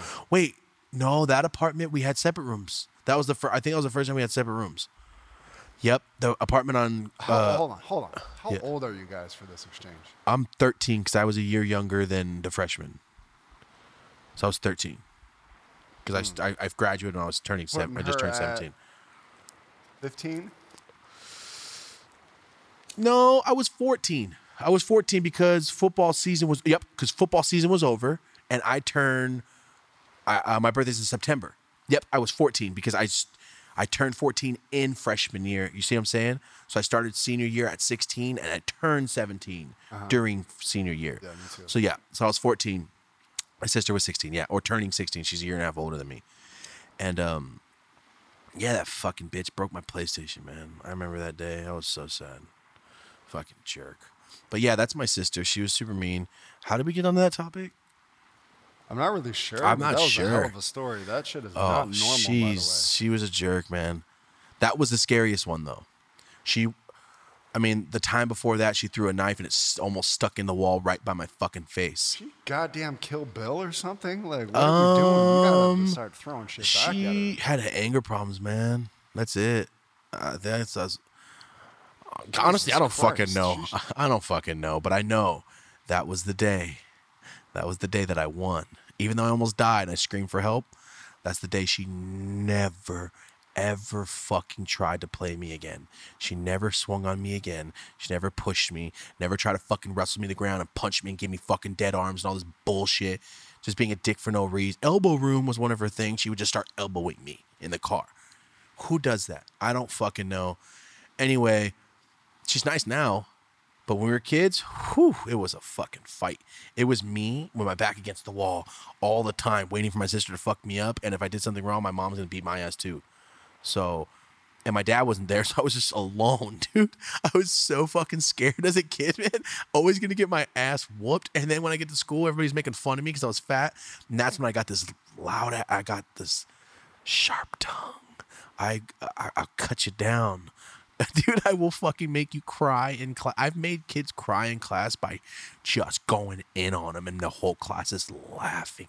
I won't say names, but I made uh, this guy, this guy I know now, I made him cry in math class because he tried to make fun of me, and then I turned it into his mom does porn joke, and he cried. anyway, dude, uh, second grade, I used to get picked on a lot by these group of kids, and that's what really got my smart mouth going because I would shit on them. Like I said, I was a very mature kid even when I was younger. even though I was on section, I'm like, shut up, fool, your mom used food stamps. And dude, that breaks people down. But my mom used food stamps too. At that time, I would just say it because, like, I know you do because we do. so, getting made fun of a lot really helped out. It, I, for all you guys that can relate, getting made fun of will strengthen your comedy heckler stopping skills. Like you can shit on people in four fucking seconds and then you just keep going. That's why when people talk shit to me on the internet, like, I don't care. I really don't give a fuck. Um, so yeah, that that's what happens. I used to get picked on at home and then go go to school get picked on and then I started shitting on people and um I will tell you one little story. This uh this um Indian girl named Susan. She was abnormally tall. And I was in third grade and I'm in the gifted classes. Um you ever watch Malcolm in the Middle, the Krelboynes? I was in those classes my whole from third or fourth grade and up to high school when I started smoking weed and I realized, hey man, this is too much work. Hey, can I get out of these classes? And then they dropped me. it was great. Um, she would make fun of me, but the, I remember one time she she really burned me, and I remember I go, I kind of like you more now that you burned me. One time I was I, I, missed a day of school and I was telling this girl I was I missed a day of uh, she's like why were you uh, not here yesterday I go I open my mouth to say something. This bitch Susan goes, "Oh, he got stuck trying to put his pants on," and I just started laughing. I'm like, "You fucking bitch! That was funny as fuck." But now it's on. Now, now it's over. I'm gonna shit on you until you have to make me stop. And I rode the bus with this bitch, and uh, I shit on her for like three days. And she'd always make fun of me, but that time she made me laugh. Like I'm not, I'm not saying I just picked on her because of that. She always made fun of me, that fucking ugly ass girl. And um, I fucking played her so I, I made fun of her so hard for three days straight that her parents came and they call, called me to the office because she didn't want to come to school anymore because she was afraid that I was gonna make fun of her. I won. I won that inter that exchange, learn, dude. Though. That's how you learn, you fucking shit. bitch. I would literally put the window, click those two tabs, put the window down. Hey, Susan, your nose is big as fuck. Just say second, little third, fourth graders talking shit. But hey, Susan, you brought this on yourself. Don't make fun of me all, all fucking school year. And then when I start burning, you call your parents. I felt so accomplished. I felt so fucking. Ha- I didn't feel bad. I felt nothing but accomplishment when I knew that her parents had to drive all the way to the school just to fucking have a t- parent teacher conference because this little fat kid. It is. It is, dude. This little fat kid was burning you so bad. You had to tell your mom and dad. And she lived in the bomb, bomb ass, nice ass houses. And I remember thinking, why are you making fun of me, bitch? You have a nice ass house. What do you got to be mad about? And, um, yeah, it just it fueled everything. like, oh, a rich ass fucking big nose ass Susan got no money to get a fucking nose job. Oh, dude, I was a little piece of shit. Uh-huh. But I don't know. I'm glad you turned out so nice. Yeah, no, I was super nice, but I was only mean to the people that were mean to me. Yeah. You know what I'm saying? Like that's, that's interesting though. Like yeah. that's what it took. That's no, I got made fun of all the time, dude. All the fucking time. I don't speak Spanish. I was fucking fat kid. Uh, I was poor as shit. Uh, what else? I don't know. It's fucking fat. that was what I got all the time. Like, you're fat. Like, I know, bitch. Say some other shit. I know I'm fat. You fuck. Um, but yeah, that's what happened. Uh, we got into this long ass me bullying some girl story. I know this is a bad. It started with your sister. This started with my sister, but um, Yeah, that's what happened, dude. I was super nice at school until you fucked with me, and then that's how I became such a smart talking motherfucker. I had such a smart mouth I as a kid. man, I hope you realize how psychotic that whole story was. I'm trying to picture my kids in the kitchen swinging Well, my mom was at, at each other. my mom was at work. My sister just started doing drugs. Uh, she's a fucking bitch. Uh, she didn't want to admit that she was fully gay. My sister's gay now. She's like, but I think she had those problems of like, I don't know if I am. and even me as a kid, like, no, you are. I, I know you are. I, I can see it. I live with you. And then I think when she finally came out, she started being nicer. I think that's what happened. Yeah. Oh, well, yeah. Now she can be herself. yeah, I think that's what it was. Damn, you almost caught the rough end of that one. Oh, damn, bro, no, no. Bobbed and weaved the way you did. Um, I don't. I think that was the closest I ever got to, to her killing or her stabbing me. I think so. I don't think there's ever been another time where she almost stabbed me that close. There's been other knife incidents, but that one is where I feared for my life, f- fully, fully feared. And then if John didn't show up, it was over. so what was that next morning like? Just- I have no idea. This happened all the time. She tried to fucking do shit to me all the time. But uh, yeah, I don't know. that was just a random story. some crazy shit's happened, dude. my See, sister's I, I a was gonna tell you about like we, I had like an adopted brother, and I'd wake up and he'd fucking put dirty socks in my face and be like "Socko" and run away. And I'd Oh, for mankind. Yeah, punch him in That's- his tailbone and shit. that's that was about funny. The extent of it, yeah. That's fucking awesome. That's a funny story, Marty. I remember I'd get up, I'd have to go to summer school, I'd come back, I'd pass out on the couch, I'd ride my bike there and back. Uh, I'd be getting ready to play basketball all day. He'd be in the same sock all week. We'd go to basketball camp. Yeah. Oh, yo. Hold on, Marty. Uh-huh. For those of you that can't see Marty, was your stepbrother or was your adopted brother white? No. What? Not at all. No, we, we look like straight up uh, Wesley and uh, Woody Harrelson back in the day. He wasn't a white guy? No, I am shocked. The only friends I know that do shit like that are white guys. I've never had a Mexican friend go, "Hey, wet Willie, hey, I, I fucking poured water on you in your like some white sleep." Like, wait, Yeah. what? No. Because I, I chill with all white dudes. Uh, when I after like 16 and 18, with like a big group of my homies are all white dudes, and uh, even they say only white guys do weird shit like that, man. like, oh, it's the it's the frat boy Sleepover mentality, the Yeah. sleepover pranks. Yo, let's put our balls in his. I remember when someone said that. What if I put my balls in his face? And I remember looked down like, yo, what the fuck did you just say? You gonna you gonna molest this guy in his sleep? It's, it's all I'm hearing. Yo, let's put our Yeah, our yeah. dick on him. Like, ugh, what the fuck's No. wrong with you? Yeah, but no. sorry for everybody at home. Like, you're racist. Like, no, I'm just speaking factual Yeah, terms. no, we're breaking down cultural barriers. I'm breaking- As uh, white as I am, he was black, and he was doing this. That's why I'm so, yeah. shocked right now, Marty. I that that doesn't line up with me. I've never had a. I've had a lot of black homies, man, and not one. Oh, the one that talked about the balls was black. My homie Justin. We had a sleepover with this guy John, and he put the dog's balls on John's face, and I remember thinking, this is rape. This is mole- This is bestiality. This is weird. It's a couple things. Yeah, this is bestiality. Weird. I don't want to be a part of it. And uh, that, you know how I felt? I'm going to compare it because I sat there and watched him do it, and I didn't wake John up because I thought all these fools are going to get so mad if I ruin the prank. And I remember thinking when I saw he woke up and he looked at me, it was the same feeling like in Full Metal Jacket when they're beating Pyle's ass with all those soap bars, and his homie comes, looks at him, ah, and he still hits him. That's how I felt. That's how I felt. Like, yo, I just lost my soul. Let them put the dog's balls in his face. I was 12, 13. So I was a child, but still, I remember, yeah, so I take that back. Justin was black. and he's the one that came up with the balls. Uh, but no, just I watched CKY, I watched Jackass. I remember the piss and shit pranks, and I remember thinking, how do these? How are you friends? I would have beat your fucking ass. Uh, yeah. I would have.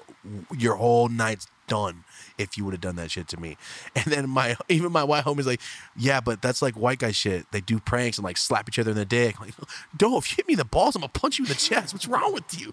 It's just like cultural shit. Just dude. different. Yeah. But thing is, both of our instances are n- both black dudes. I know. Yeah, look at us. Yeah, Justin was my best homie. Um, your step, your adopted brother, is it the same brother you told me about all the crazy shit? Yeah, yeah. I mean, it Okay. was just me and him. So there, yeah, there was definitely some. I thought it was crazy your shit. friend. Oh, when you say your brother, that's. I didn't. Okay, gotcha. Yeah, Yeah, yeah, yeah, I he know the was- story now. Yeah. I guess tec- technically we would have been cousins, but we basically we grew up calling each other brothers and shit. You know.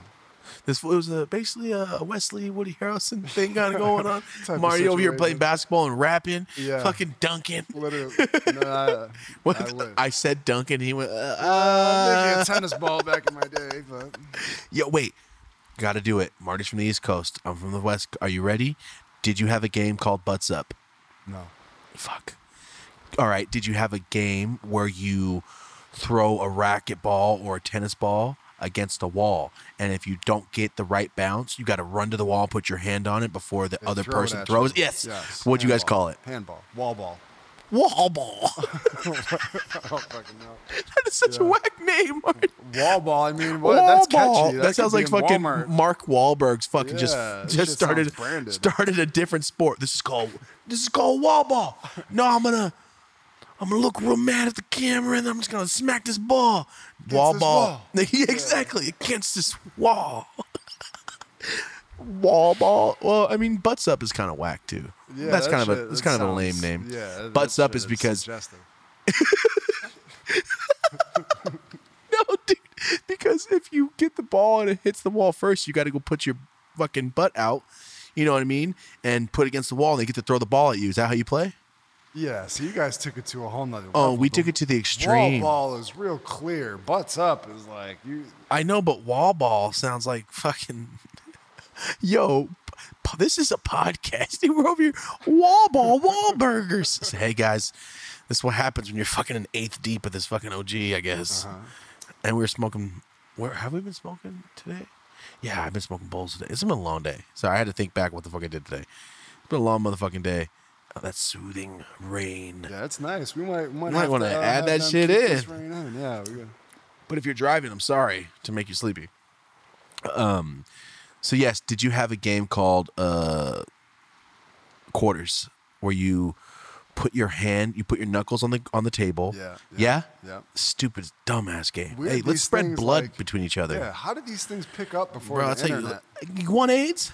Do you want a fucking blood transfusion? Yeah, yeah, yeah. You're getting everything. Quarters, the dirty, especially when people use change. We've- and there we moved on to nickels, too. Was invented. Yeah, And we moved on to nickels because they were thicker. Did you play Bloody Knuckles? yeah, that was the thing. Yep. Yeah, I don't have big knuckles. Fuck that game.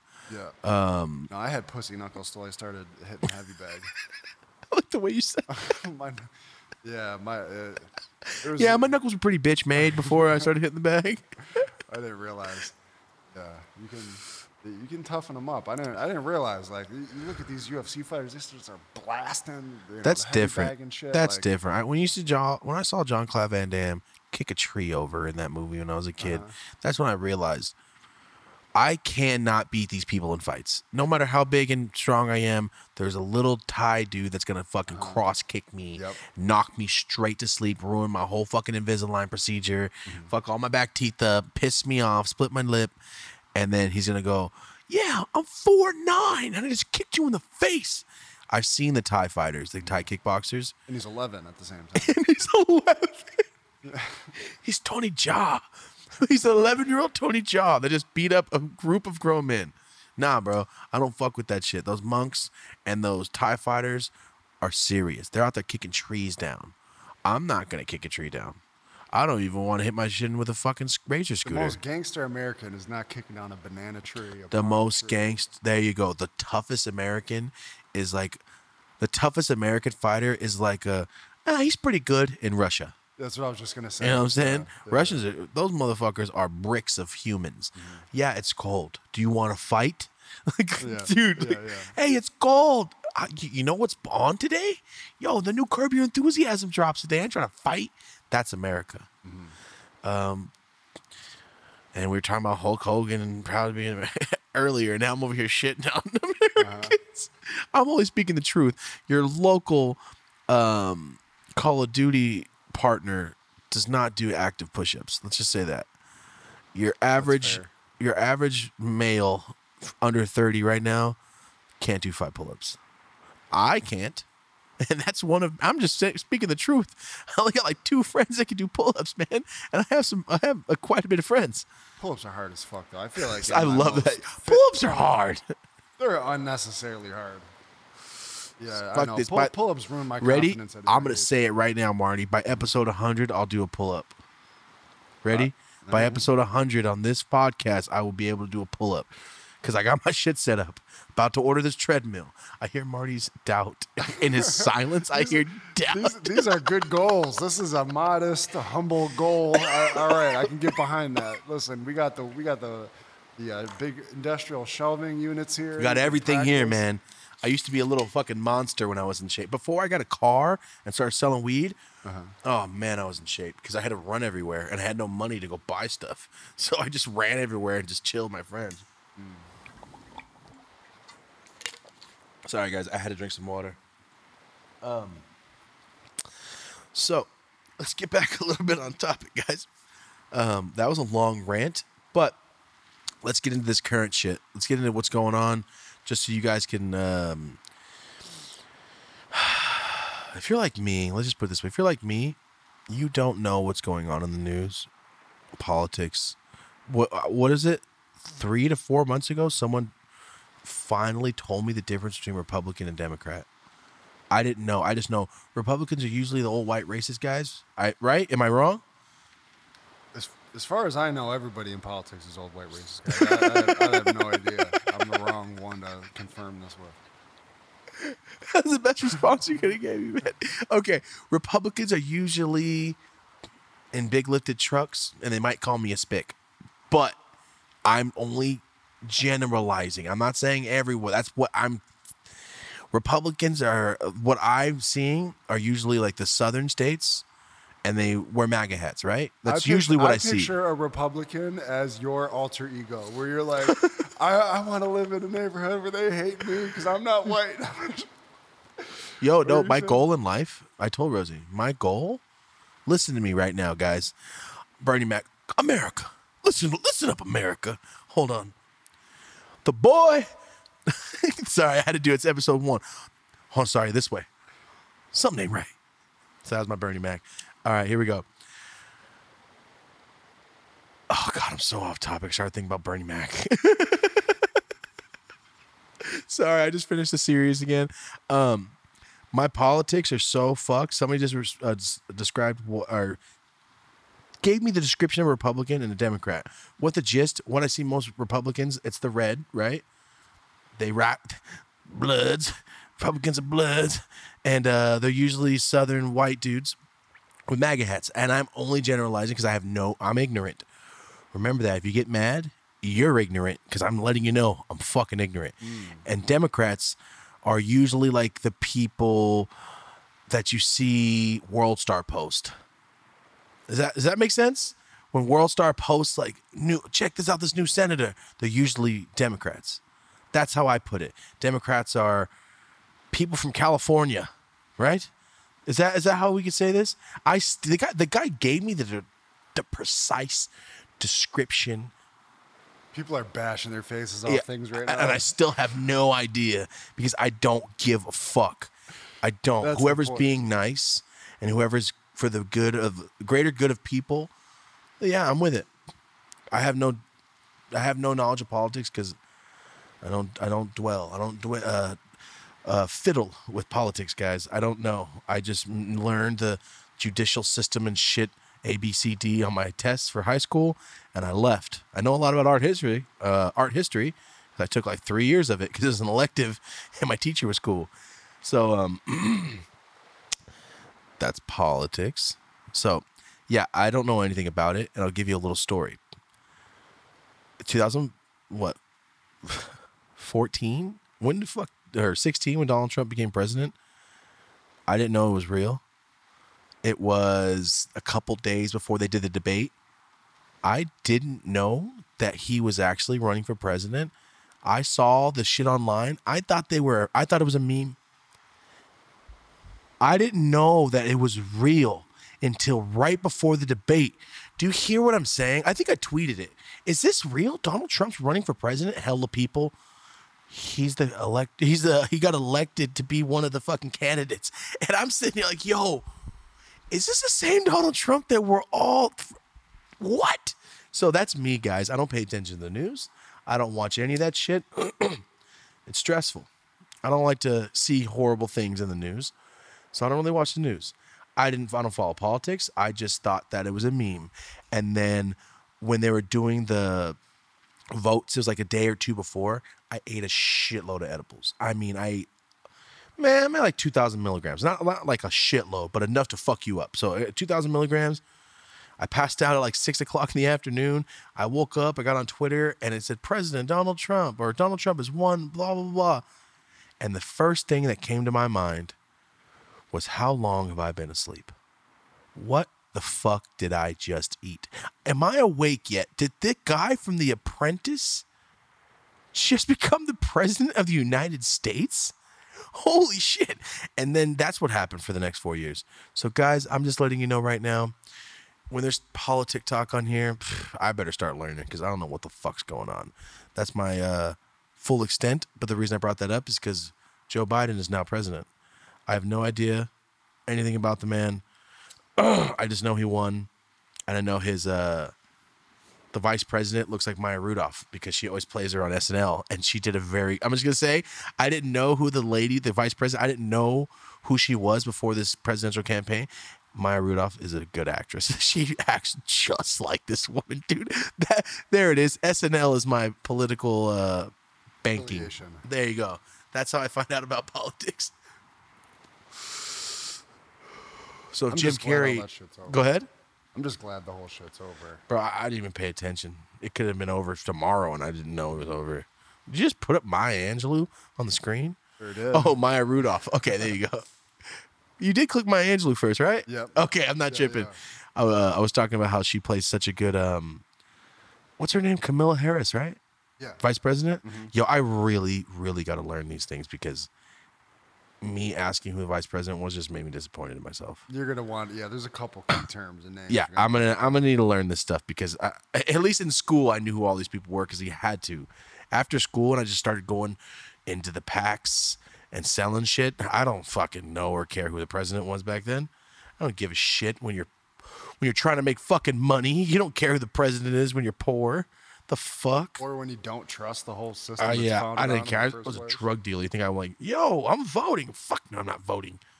Yo, the first time I ever tried to vote, dude, I got a break on my pizza job. I was selling weed too. Got a break on my pizza job. Smoked a bowl on the way to the voting section in Merced. Walked up, waited in line, did it all, and they go, "Uh, you need to vote in your side of town." This is what the bitch told me. You need to vote in your side of town in your jurisdiction. And I thought, I just want to vote. I'm on my lunch break. Yeah, you're in the wrong side of town. And when she said you're in the wrong side of town, I thought, I'm not voting. I am not driving all the way to my shitty part of the town on my lunch break. And I felt so played that I actually tried to contribute and I got fucking Yeah. get out of here. That's exactly what they did to me. So yeah, for the past eight minutes, I've been showing you my ignorance. Um, maybe I'll learn. Maybe I'll learn some shit because uh, I have no idea what I'm talking about. But that could change. That could change. So that's the current event. That- that's the current event. and like we said earlier, Packers are out, Bills are out. That's the other current event. Patrick Mahomes has a five hundred and three million dollar fucking contract. I just want to high five that guy. I just want to high five him so hard. Good Every other good commercial. fucking uh, in every commercial but good job motherfucker get that money from these fools yes for tom brady i love you fuck you tom brady you're always fucking up everyone's plans if you're not a patriots fan fuck you because man oh it's just one of those things it's like you're so good just bro take a vacation just take a fucking vacation. Stop ruining everyone's year because you're ruining everyone's year every year. But like I said, if you're a Patriots fan, that's cool. But I'm not a fucking Patriots fan. But it's it's it's cool, man. I'm I'm happy that I grew up in the Tom Brady era. Even though even though Tom Brady might be a cheetah, we're still gonna kick some cougar ass. Um, yeah, he's a che- he's a cheater. Still good. you can't fake throwing that motherfucking ball. that, that motherfucker is a badass. To go down to this to Tampa. Go to then do it Tampa and go like, straight back. You monster. Who did you pay? Who did you pay? Because uh, sometimes I don't believe it. Sometimes I'm like, yo, that call, that call looked bought. yo, I don't know what it is. I don't know what it is. Sometimes it's like, yo, are you guys friends? Because I believe I wouldn't put it past you. Anyway, that's my uh, football rant because fucking Tom Brady's in the Super Bowl again, and Mahomes they're gonna smash. Tampa Bay doesn't have a chance. Uh, Patrick Mahomes and Der- uh, was it Tyreek Hill and Travis Kelce? Yeah, that yeah, team, yeah. that little package is unstoppable. Try, Yeah. try to fucking stop it. Come on, man, not happening. I'm so I'm so like all I know is the Bills. I was with this. I was with Travis Kelce all day. Didn't even know who he was or what team. he Oh, when you for. filmed the other Yes. day, he's a big motherfucker. Yeah. Yeah, he's giant. Yeah. He's a badass. And then he absolutely destroyed us all game long on Sunday. I forgot. So Marty didn't mention it. We did a practice episode last week, guys, so we can like run the sound and everything. And then right after, this fool had a a shoot the next morning, and he texts me because we were, we're talking about. I wonder what it's going to be. He has a shoot with this company he works with. And he knows it's a T-Mobile commercial, right? That's I all he knows. know oh no, you didn't know it's a T-Mobile commercial. All he knows is it's a commercial, but he'd done a T-Mobile commercial before with that company. So we were like, "Oh, it might be a T-Mobile commercial." He doesn't text me or nothing because Marty gets up at fucking five in the morning. So he was already doing his thing. He didn't text me because he was on his he was working. And I just look on Instagram and there's Marty filming fucking Gwen Stefani, and it's a Super Bowl commercial. You monster! Ridiculous. This fool has filmed two Super Bowl commercials in the past month. Wait, four? Yeah, because the the first shoot with Anthony Anderson was three different uh, commercials. Oh, okay. Yeah, you're right. You're right. You're right. And then you did the ESPN show. Yo, there's so much cool shit going on, So man. much going so on. much cool shit. Hard to even. It's very cool. Uh, this fool's having a a good year, a good past couple months, and then the Bills lost, and Conor McGregor got his ass knocked out. But that's okay. That's all right. We're all take those on the chin. Yeah, That's we'll okay. take We those. got- It's okay. The podcast is launched. I'm feeling okay. Yeah, we're good. You know, I got nothing to complain about, man. So I'm just happy to be here. I'm happy that we're finally we're finally doing it. We've been talking about this for a year, just trying to set it up, and here it is. You know what I'm saying? It's just uh, it's very.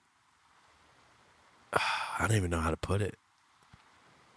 I would don't say even know how to put surreal, and for all the fans that've been watching the Yeah, whole time, surreal, yeah. watch it come from an idea into something. Yeah, for and re- it's I remember just saying it. shit. Yeah, I just said it in a story time. You know, it'd be fun a podcast. I just said that shit randomly, Mm-hmm. and then I started thinking about it more and more and more, and thinking, there's so many people watching our YouTube channel for the stories. All it is is talking. Except in the stories, I'm not um uh because I get to Uh-huh. edit this. But here, fuck it. Episode one, I got some ers and ahs, all right, and be all right. And yeah, yeah, I'm looking at uh notes, all right. If you're wondering what I'm looking, I don't got no weed. Hey, Hussy, can you possibly roll a joint? Thank you. Yes, I should just roll like five joints before I start these. Um, well, we're learning; it's a learning process. But I have a story I want to tell you guys because it's just fun. It's a fun story. It's really not fun. It's just kind of fucked up, but it's fun for me to think about it and go, yeah, that that's real. That's what happened. Most people hear my stories, they're like, "Are you okay? Did you have to go to therapy?" Like, no, I have to go to therapy. The fuck are you talking about? It just happened. I'm here now. Uh, which which story should I tell? Should I, Marty? You pick. Should we go weed selling? Should we go almost dying? Should we go gangbangers? What should we do? I'm from the land of gangbangers, meth, and CPS paperwork. Man, I feel like we've, we've kind of touched on these all already. We have, we have, but not in this episode. This is our first episode. Okay, yeah, yeah. You know I what I'm saying? We did a I'm test saying run. you, you you got the near death experiences with the the, the There's so much shit. There's there's there's so much. But I just wanted to talk about it because there's a, like I said, there's gonna be a lot of people that just saw this picture on Spotify and clicked like, what the fuck is this? This is for you guys. For all the other fans, they probably heard they probably heard this. But um let's go with uh let's go with the good old you know what? let me tell these guys real quick. Let me tell you guys about the weirdest fucking weed dealer I ever had in my entire life. All right. Let's just go because I've had some awesome, awesome ones. I've had some movies. The shit that people don't post on the internet is so much more wild than the shit that people fucking film. The stuff that doesn't get filmed, you guys won't, you wouldn't even believe it if I you wouldn't believe it unless I filmed it. Some of the shit, the lifestyles, I, all my friends used to be drug dealers. I've seen some crazy shit. I've seen a lot of drugs, seen a lot of money, seen a lot of guns. And everybody I've ever fucked with just smiling. Everybody's so happy. I don't like drug dealers that I have to be like, oh, do I need a gun to go to this guy's house? No. My friends with the guns, they just I they just have cool guns. Do you see what I'm saying? So I was never really like in danger because I never put myself in that position. Never, never in life. The reason is I always tell my girlfriend, um, like I said earlier, I'm the cable guy. I grew up on movies. That's how that was my babysitter. I watched movies. I learned all my life lessons from watching movies, guys. Everything I've ever learned is from movies, um, shows, things I remember. Like uh, watching where I'm walking. I walk around alleys. I don't go by doorways. I don't go into places unless I have a way out. It's because of Goodfellas. when Robert De Niro is telling uh Karen, uh, uh, the wife, "Hey, go down there. There's some dresses." Yeah, no, go in. No, go in. When he's doing that, I was turn, yeah, turn. turn, turn, and the guys were in there. Shh, shh, shh. They're- They're moving plastic. Yeah, all bad. I remember I was about probably six or seven when I watched that, and I'm watching it, and I'm sitting there watching it and assessing like he's gonna kill you and wrap you in plastic, huh? And then I thought she's smart. She ran right away, right back to the thing. If I'm ever in it, and that's how I learned that lesson. Like, don't walk by alleys. You walk around. You don't walk into places you don't know where the fuck you're at. You don't walk into places you can't get right out immediately. You know, like that's how I always learned that shit. So, growing up, movies. That was it. So, let's. I want to tell you guys about. I don't even know why the fuck I brought that up, but I'm gonna tell you guys about uh the weirdest drug dealer I ever had in my life. Oh yeah, the reason I brought it up, I've seen some crazy, crazy, unbelievable things because of people I know. I used to sell mass amounts of weed. So, come on, man, you get 100 packs for people. There's, it's a lot of weed. It doesn't sound like a lot of weed to some people that are. Like 100 pounds, who gives a fuck, bro? I- 10 bucks, I don't care. I'm just saying, to me as a kid when I was broke, seeing that much weed, straight motivation. Like my 100 homies, pounds sounds like a lot of yeah. everybody, I would hope. well, to my friends, a hundred pounds is like, oh, that's my ten o'clock appointment. You know, like I have friends that are straight businessmen with this weed, and, and if they weren't selling weed, they could be working on any big giant Fortune 500 company. Do, do you know that, that you guys know those people? Oh, if you weren't into this, you'd be killing it in this. If you didn't grow up like this, oh, you'd be the man over here. If I wasn't doing weed marketing and all this other crazy shit, I'd probably be working for some big company because the marketing shit we do and the campaigns we do get crazy ass numbers and impressions. So if we weren't into the weed, we'd be doing something else. You see what I'm saying? So a lot of the drug dealer homies I know, I mean, just I've never seen people make so much money in my entire. I've never seen three or four hundred thousand dollars just be made in a couple minutes, and my friend like, oh yeah, just put it right there and not give a fuck because that's just his appointment in the morning. Fool's gonna do it four more times today, and to them, it's nothing. So fifty grand, like, okay, I don't care. That to me, like fifty grand's a lot. To somebody working at fucking McDonald's, so like I was, fifty grand's the world. So there's levels, you see what I'm saying? So when it comes to these things, you'd have to almost film it for people to believe it because it's unfucking real. So I'm gonna tell you about not those drug dealers, though we have more episodes, guys. I'll talk. I'll talk about all these guys. Uh, let's call this guy Dan because this, I talked about this on a story time. Like I said earlier, when John disappeared, I was weedless. I had no connect anymore because John was the connect. I didn't bother to keep my relationship with anybody else I got weed from because John was the man. So when he disappeared for about a month and a half, I had no weed connect. I was buying zips from people I sold weed to. You know it's bad when you're hitting up people that hit you up for pounds and go, "Hey man, you got a couple zips." You know it's getting rough. So my friend Shane introduced me to a guy called Dan, a guy named Dan. And I'm going to just, I want you guys to w- pretend you're in my fucking brain and you're looking through my eyes. If you're, if you are in a car, here we go. Book on tape. Let's get, I want you guys to imagine everything. I go meet Dan. Um, uh, that he opens the door. Regular looking, kind of chunky guy. He looks like uh, the guy from Shaun of the Dead, the fat dude. Looks just like that fucking guy, even with the beard, stubble, all that shit. So I walk in, and Dan lets me in with Shane. Shane's introducing me to Dan. He lives in Merced in a nice house. And back, you know, I was like 18. Like, Dan, this fool's got a nice ass fucking house. He's like 25. Fuck yeah, what's he do? And I'm like, well, what's he do? You're picking up weed. So this is me talking to myself in my head, right? I'm burnt. So I'm just talking to myself. I walk in two steps and I just smell like body odor, bad, like wet body secretions in the air, like sh- nasty, not shit, like someone stinks, like they don't wash themselves. Wet body secretions in the air is the most Bro, disgusting shit. I've you could almost taste that shit, like it could stick to your clothes type of smell. You, you guys, uh, you know what I'm talking about. So I walk in, I get two steps, I smell it. I get three steps in, I look to the right, and there's a woman right there in a hospital bed. And she, I'm, I'm big. My grandma Dolores, she was big too, right? I never seen anybody that big before. I never seen a bird, a, per- uh, not, not only in movies, like uh, what's eating Gilbert Grape, shit like that. Never seen somebody that size. She was such a nice fucking lady. I mean, oh, I was going over there for months, like five or six months, all every day.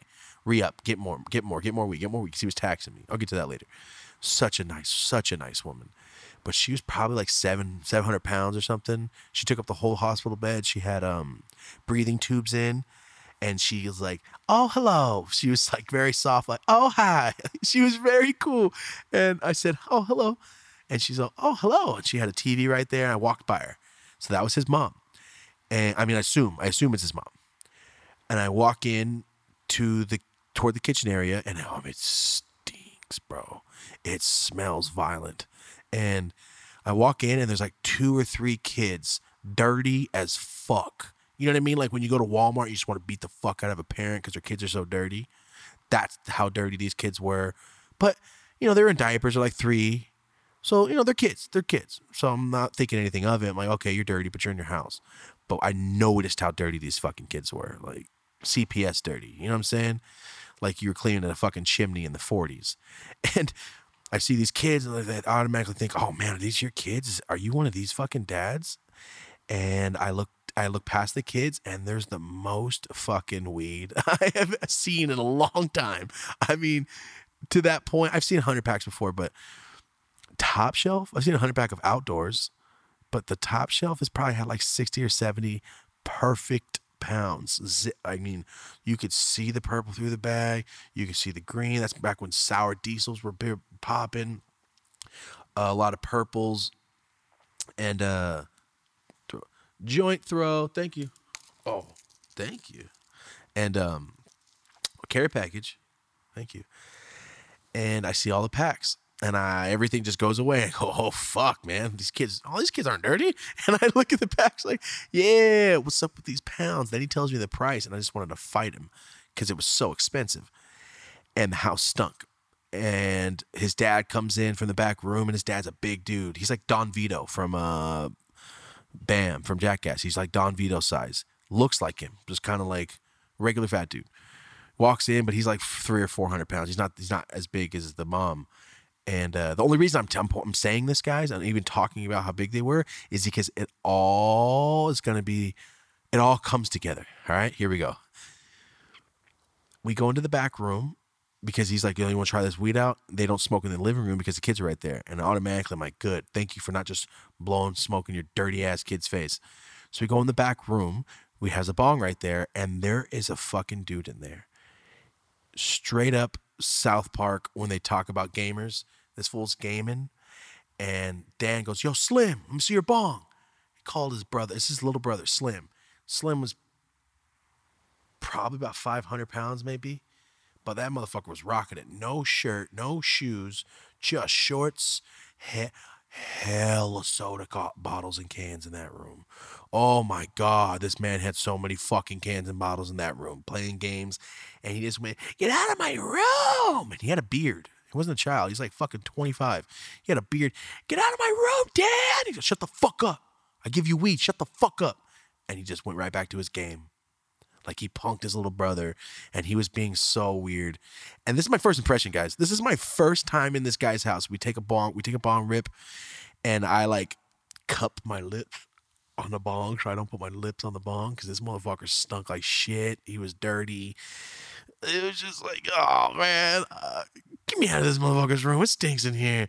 And then we go back in the living room, and I'm like, that's where the smell was coming from. Oh my God, it was all the way from your back room. Holy shit. So, long story short, we get the packs. Uh, he completely molests me on the fucking price. Uh, sorry, that took so long to say. He molested me on the price, guys. Okay, he raped my pockets, and I paid. I think I paid. I think it was all eleven hundred bucks for the queue. Almost three hundred bucks an ounce. I feel like uh, anyway. I paid it. I fucking paid it, dude. And I get the weed. I'm like, yo, this weed's fucking fire. I'll be back tomorrow. And that's how I started talking to his mom more. And she's a real nice lady. This is not the weird part, guys. When he was weighing my weed out, he, for those of you watching on YouTube, he's looking down. Here's the scale. Here's the packs. He's weighing out my QP. And he just drools. One long string of drool. Just, and I can see it break his lip and go, and it starts stretching like the black stuff from Fern Gully, and it starts stretching, and I'm looking at it, and imagine me like zooming in with my eyes, like, don't fall in the weed, please.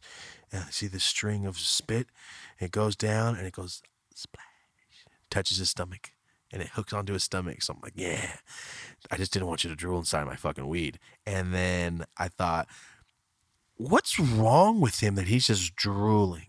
We're having a conversation. The man's just sitting there drooling. First impression, super stinky. He's drooling. His kids are dirty. His brother's gross. So, this is not why I brought him up, guys. That's a regular dirty ass dude, right? Regular guy, regular dude. This is where, this is why I brought him up. Okay. So, remember, Dan, oh yeah, I forgot to mention, like, oh yeah, I told you, Dan, he's kind of out of shape. He's like the guy from Shaun of the Dead. He's like my size, but he's got a fucking gut. He's pretty fucking fat. You definitely can't touch his toes. And um, this motherfucker tells me he, we come over to get some zips, but he's at his homies like a mile away, and I just pull up some random garage, and I thought, all right, Shane's with me. As long as Shane's with me, fuck it, it's fine, because I don't go to random motherfucker spots. I'm not trying to get robbed or fucking held captive. Anyway. like, they open the garage door. Some Mexican dude. I'm like, oh hell no, fool. This fool's got long socks on. Why am I here? And then Dan's there, and I'm like, all right. Dan, Dan's a white dude, by the way. Um, they're in there working out with like weights and shit, and Dan's all sweaty. I'm like, whoa, Dan, you could move, so maybe you can touch your toes. Like maybe you can. And uh, we start talking about the weed, and we I don't know how we get into the topic, guys. You know, weed dealers. He just starts talking, and he goes, I'm quoting you. Yeah, I was trained. I was trained by a Native American. He was in Vietnam. He showed me hand to hand combat. And me, I'm I, I'm fairly new to Dan, so I'm not trying to just bust up laughing his fucking face. Because even though even me, I'm like, your big ass ain't doing no hand to hand combat. You fucking lying piece of shit. Like you're bigger than I am, fool, and I am not doing hand to hand combat. Shut the fuck up. the way he said it, yeah, he's Native American. Like, fool, you might as well put a spotlight on you, you fucking actor. This is not right. This is fake. And he goes, Yeah, he used to put me against the wall and punch me as hard as he could until I started blocking all the punches. He said the the Indian man would go back against the wall and he'd have Dan punch him. And he said the guy would block every punch like a fucking ninja. Just block it and break down the arms, like break it down, move it. And I'm sitting there like, Yo, give me my weed. That's what I'm trying to telepathically t- look at Shane like, you can you tell your friend to stop lying? Just give me the weed. I'm I, I have money. I just want to buy weed and get out of here. And I'm looking at Shane, and Shane kind of does this one to me. While Dan's not looking like, yo, this fool's lying his ass off. And I'm looking at Shane. We both like, okay, we both established that he's lying. Okay, let's listen. And I'm like, oh, really? You're back against the wall? Crazy. So how much is the weed? And I'm just trying to get out of there. And he goes, no, man, he taught me for years. Like, I bet you guys couldn't even land a punch on me. And I tell him, oh, man, I don't know, man. Uh, yeah, I don't want to punch you. And he goes, no, no, I bet you couldn't land a punch on me. He tried training me for years. And I go, yeah, dude, I probably could. I I don't know how to fight. I'm just trying to get, I'm just trying to get out of there. I don't want to start fighting. You know what I'm saying? He goes, nah, hell no. You guys trying to land a punch on me. And Shane looks at him like, I'm good. So we and Shane now established that we both don't want to fight Dan in the garage. So I'm like, this joint. He, uh, Some Napoleon Dynamite shit. this is right? real. This is real and it gets better. Okay. So he goes, nah, man. I'm gonna put my back against the wall. I bet you can't hit me. I go, I don't I don't want to do it, man. I really don't. Shane goes, I'm good. He goes, I will give you an ounce right. Now. No, no, no, no. I will give you both an ounce right now if you can hit me. I look at Shane like, did he just say I'll give you three hundred dollars if you can hit me? Because that's all I heard. I, an ounce, three hundred, because you're taxing me. Yeah, I'll take that fucking deal. And uh, Shane, he stand, he has his back against the wall, and Shane like, like half-ass, uh, you blocked it, like you know what I mean. I just, uh, like, oh, got me. He goes, no, I want you guys to really try to hit me. That's what he said. I want you to really try to hit me. Try to hit me in the face. I go, bro, I'm not trying to hit you in the face. I will give you guys two zips right now if you can land anything on me. Land a finger on me, and I will give you guys two ounces. I look at Shane like, oh, hell. He goes, all right, can we go at the same time? And I look at Shane like, you smart motherfucker. And he goes, yep, I don't care. Both of you at the same time. Guys, let me explain to you what the fuck I witnessed. E Honda was in this man's heart thousand hand slap. That's this guy. So I do this, guys. I'm looking at his face, right? And I do this and try to trick him. I pretend to go for his face. I try to punch him with my left hand in the stomach. This motherfucker does this. I mean, breaks my shit. Just smacks me in the wrist so violently hard and fast that you know when you get that cold feeling in your bone where you smack your bone hard that's what I got instantly. He blocked Shane's hand, and me and Shane looked at him like, what the fuck? Okay, maybe you got lucky. And I'm thinking, two zips, huh? And I start going fucking fast, like trying to just just get a finger on this man's body. Remember, his back's against the wall. He's just blocking us. Shane is punching with his two hands like a human. I'm a human. I got two fucking hands too. Sam, I mean, uh, Dan, he's got fucking 35 hands apparently. This motherfucker is shark eyes rolled back all black and he's just doing this bullshit. E Honda breaking and slapping my fucking hands away. Two hands blocking them. Just doing this, looking straight, ta ta ta, and I'm just in disbelief. Like, "Mm, there's no way this is real. This motherfucker's serious. I didn't land one finger on him. Not he ended up giving us a couple nugs just to, like to do it. I didn't land a finger on him. Shane didn't land one fucking finger on him, guys when this man says he was trained by a fucking Native American soldier, he was not kidding. I thought this fucking drooling ass stinky Dan. I thought drooling stinky Dan was a nasty ass drug dealer. No, not at all. This man was a killer. I didn't realize that drooling ass high ass Dan could really move like that. He was I've never seen anybody in my life do that. Never seen anybody move faster in person. I've seen Bruce Lee movies, but this was in person. All right. Not done. Then he showed me I can disable. And at this point, me and Shane were like, yo, what else did you learn? Like, we were like, no way, no fucking way. This is real. We ended up buying the weed anyway. But like I said, he gave us a couple nugs extra and we smoked it together. And so we're like, we're hooked. We both now look at Dan as a different person. Like, no way. Are you serious? Can we hang out with you? Can, can we chill for a little bit? Like, we're like astonished. And he says, yeah, you want to see how to disable a person's arm? And uh, this motherfucker, he goes, it kind of hurts. I told him, I don't want to do that, man. He's like, I'll give you a couple more nugs. I'm like, all right. so I said, all right. And this motherfucker, he goes, try to punch me in the face. I go, I'm not trying to punch you in the face. He goes, I'll block it. Don't worry. I'm like, yeah, that's true. You will block it. And I go to punch him in the fucking face, and this fool smacks me in the inner part of my like armpit, but not other armpit. He hits me so fast with his knuckle, and then my arm just did this. Shut off. I'm my brain fully functional. I'm trying to tell it to move my arm. My arm won't move. Never felt like that in my life. I've never been so like, what the fuck is going on? Like my arm would not move. He goes, don't worry, go back about 30, 40 seconds.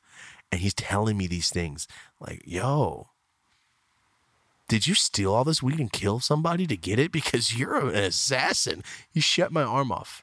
shut my arm off, showed me and Shane that day how to shut someone's arm off. For the next five months, that's all we did when we got drunk. Like, yo, you want me to show you how I could, you know, shut your arm? And nobody's gonna say, yeah, yeah, let's do it. And I had to convince them, like, no, come on, it's real. And then showing everybody, everybody thought we were fucking tripping until we did it, and that was like a new party trick. Yo, you want me to fuck up your nervous system? And that's exactly what happened. And then me and my girlfriend are watching damn Cobra Kai the other day, and Ralph Macchio gets his fucking arm disabled. That's exactly, exactly what Stinky Dan did to me, guys. So this drug deal, and then about five months of going to him, I found a better connect. That's really what happened. I found a better connect that wasn't taxing the shit out of me, and I never called Dan again. That was it.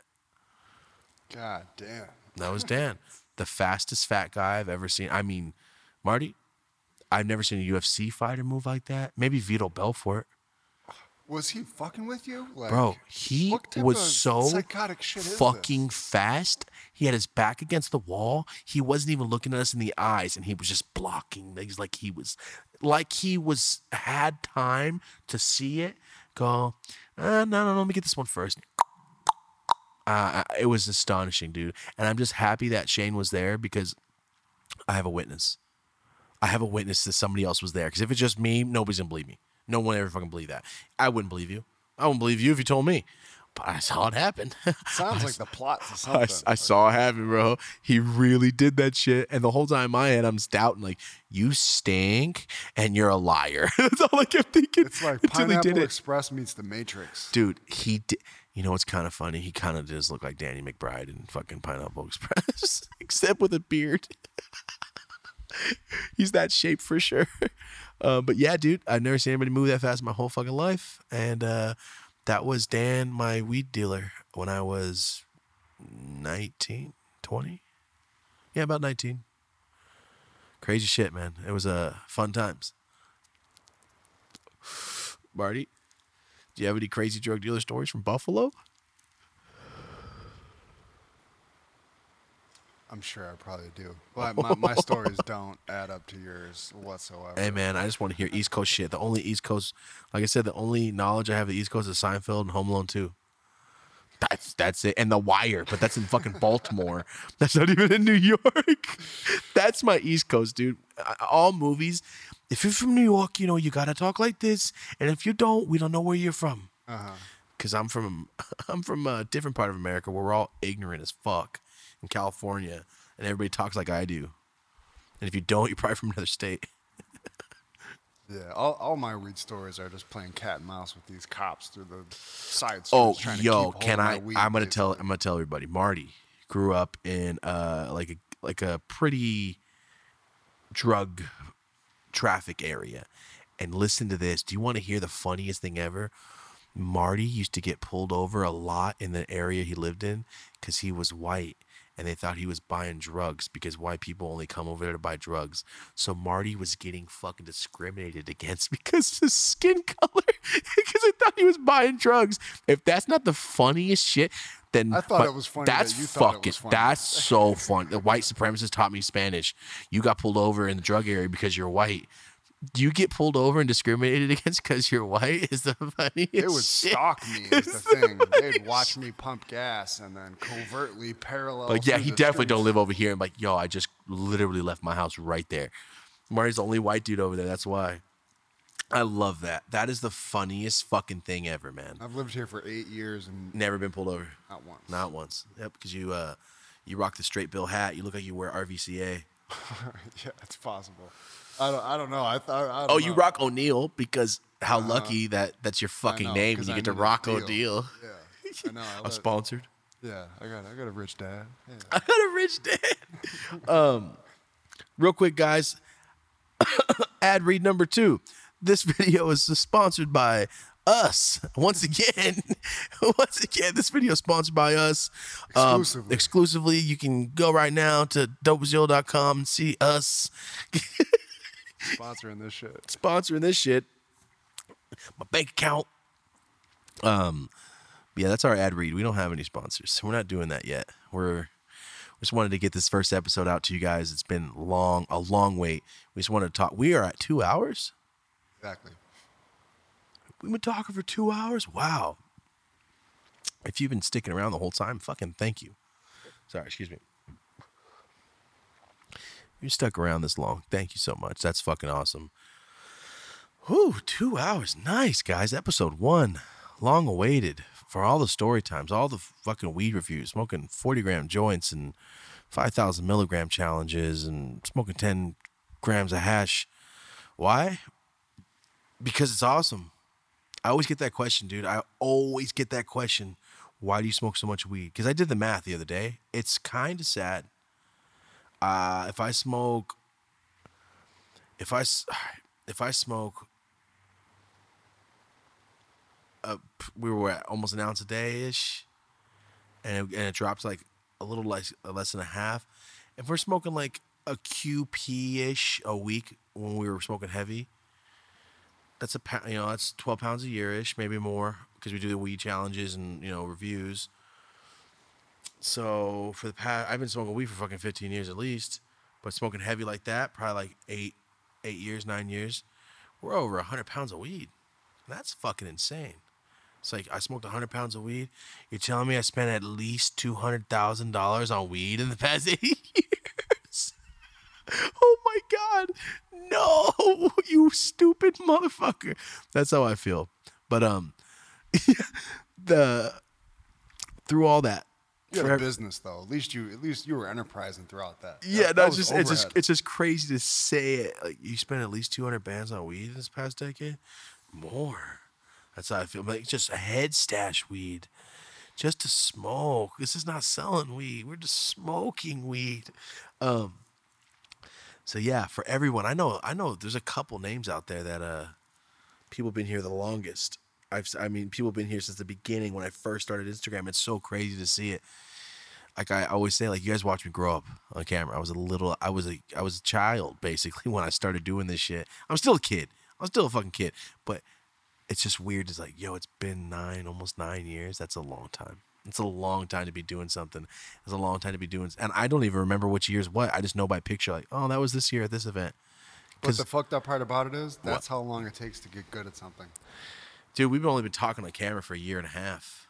Like, I did not talk on camera whatsoever until we started doing YouTube. Yeah, it's shit's scary.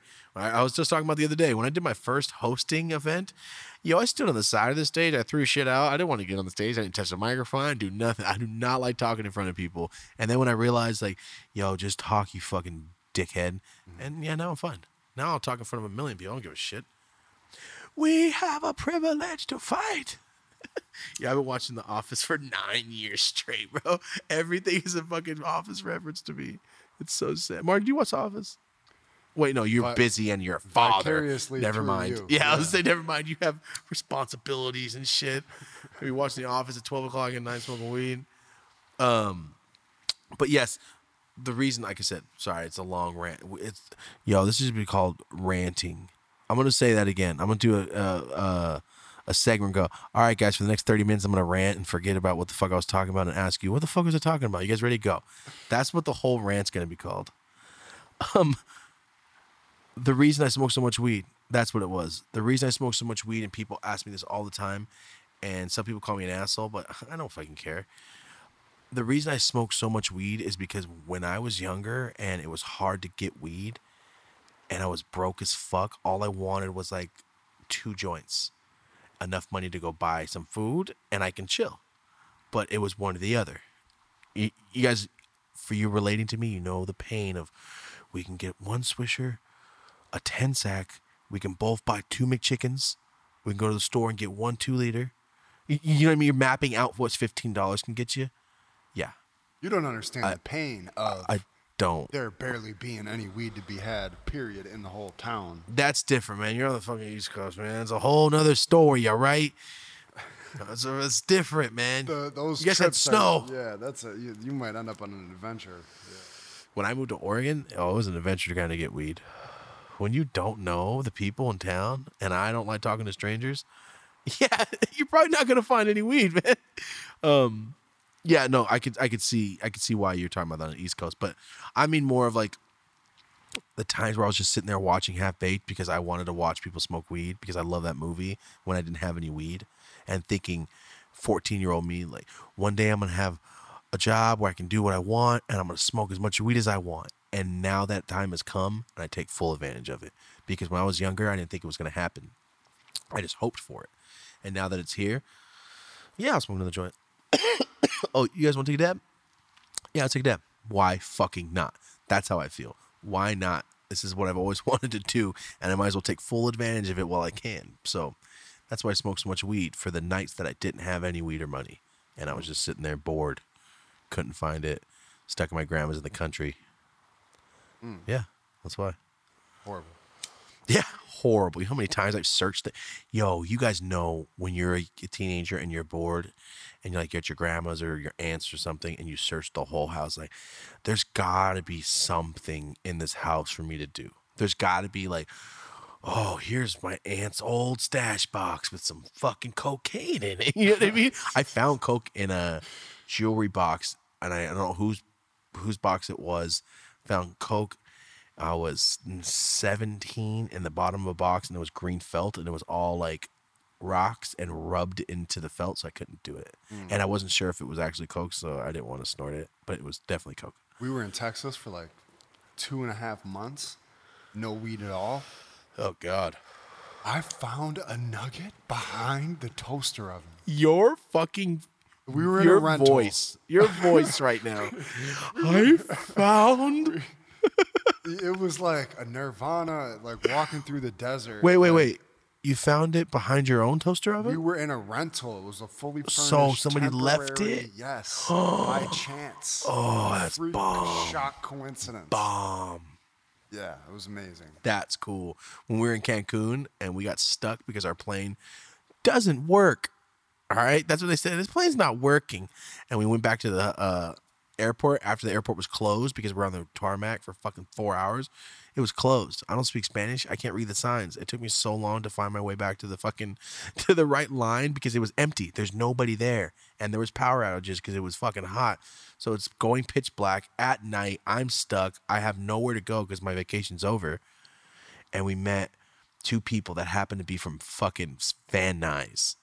Two dudes. Uh, I mean, a, a couple, a chick and a dude. The guy had his own vape pen that he makes from his own company. He happened to have a vape pen. I had no weed.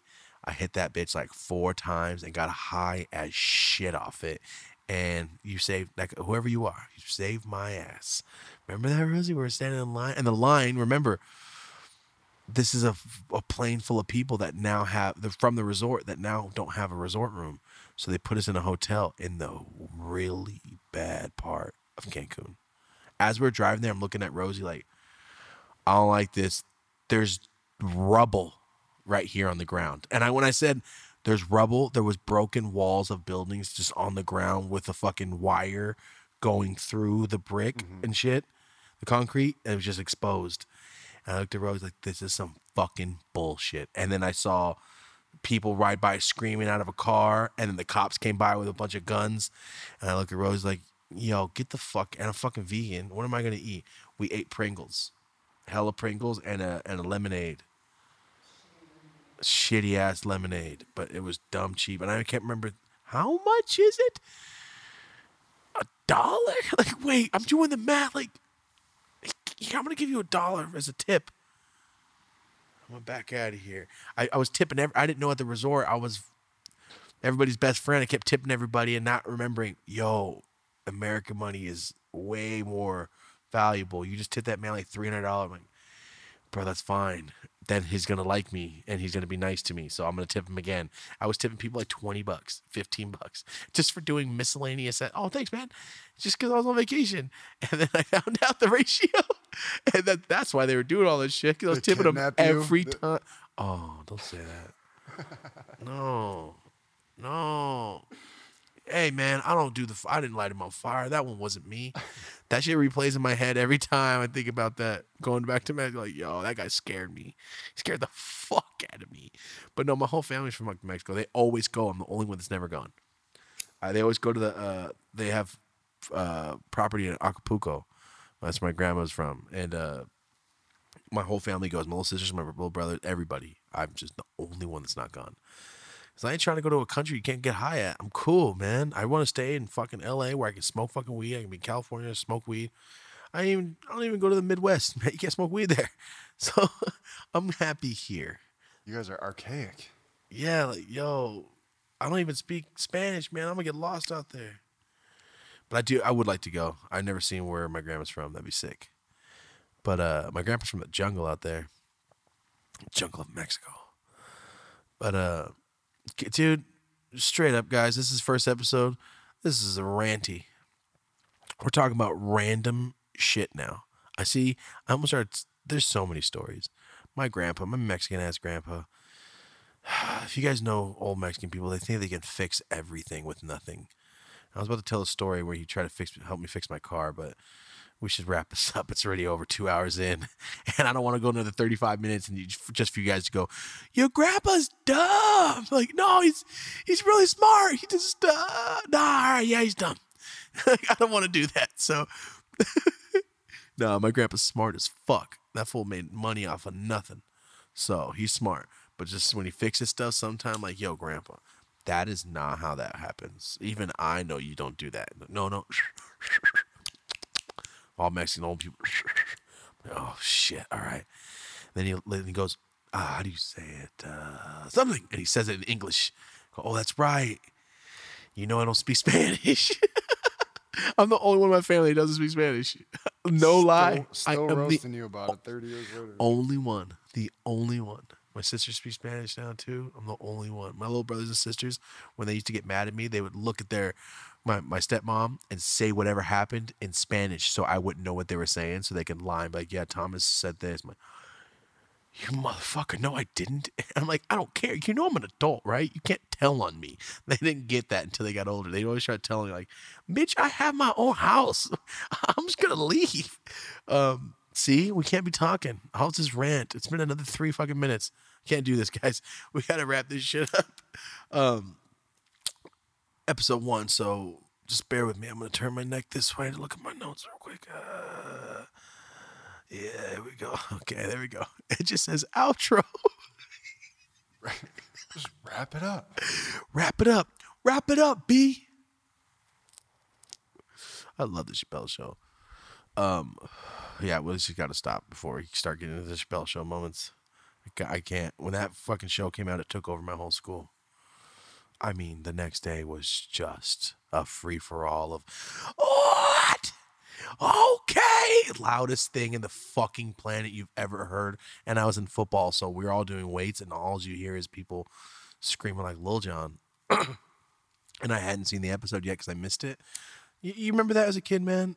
Fuck yeah. Everybody, know what I'm saying? When everybody watched a show and you missed it, and you come to school and everybody's talking about it, like, hey, could you guys stop talking about it so I don't, so you don't ruin it? Uh, no, you should have fucking been there. like, oh damn. Not to mention DVR doesn't exist. Oh, back then, dude, new Malcolm in the Middle. You guys didn't see what happened. So when the Circle Game came out in that episode of Malcolm in the Middle, if you didn't watch that episode, you got your ass. You got fucking beat to death the next day. You got your ass. You got killed, bro. When the Circle Game came out. It was a free for all at my school, and we were in the ghetto school at Tenaya. Oh man, they made up so many references off of it. Like double this, triple that. Oh, you looked again off a mirror. Like, shut the fuck up. Just punch me in the arm. just stop. Um, but yeah. So, in conclusion, for the first episode, I just want to say for everyone, even if you're brand new, this is the first time you've ever heard us do anything. Thank you for being here. Thank you for supporting. Thank you for supporting um, just something that I've really, really wanted to do. And I'm super glad that me and Marty connected because he I feel like this is it. This is this is what I really, really want to do. I wanna I just I just want to talk to people, man. I just want to talk to people, get these conversations. I'm not I don't want to do the regular so what's your favorite fucking weed strain? That's not what I want to do. I want to get conversations out of people that you wouldn't expect. I want to get the good shit. I want to get stuff I want some of you motherfuckers to cry, and I want some motherfuckers to die laughing. See what I'm saying? I, I want some good shit. Like I I said, you're about to just go for it. I want some of you motherfuckers to die. no, dude, cry and die. No, hey man, what the fuck's wrong with you? That's not. I'm the same guy as earlier. no, no, we got waivers. We got waivers. Yeah, when you sign it, uh, it's like a Japanese game show. Like you might get snakes thrown on you when you're sitting in here. I might brand my logo on your leg. oh shit. Yo, I gotta stop. Uh, Let me keep talking. Here we go, guys. Thank you so much for watching. Thank you for supporting. Thank you for supporting Push Trees, Yola, everything.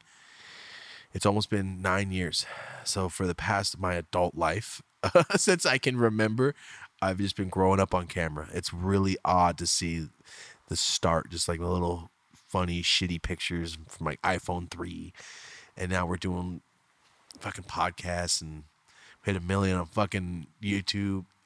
Excuse me. On YouTube and everything's just going great. Everything's going so well. Thank you guys so much for supporting. That's what I really want to say. Thank you for supporting and letting me have the coolest job on the fucking planet. Something that I've been saying since me and my Uncle John were smoking weed in the backyard. One day I just want to smoke weed for a living.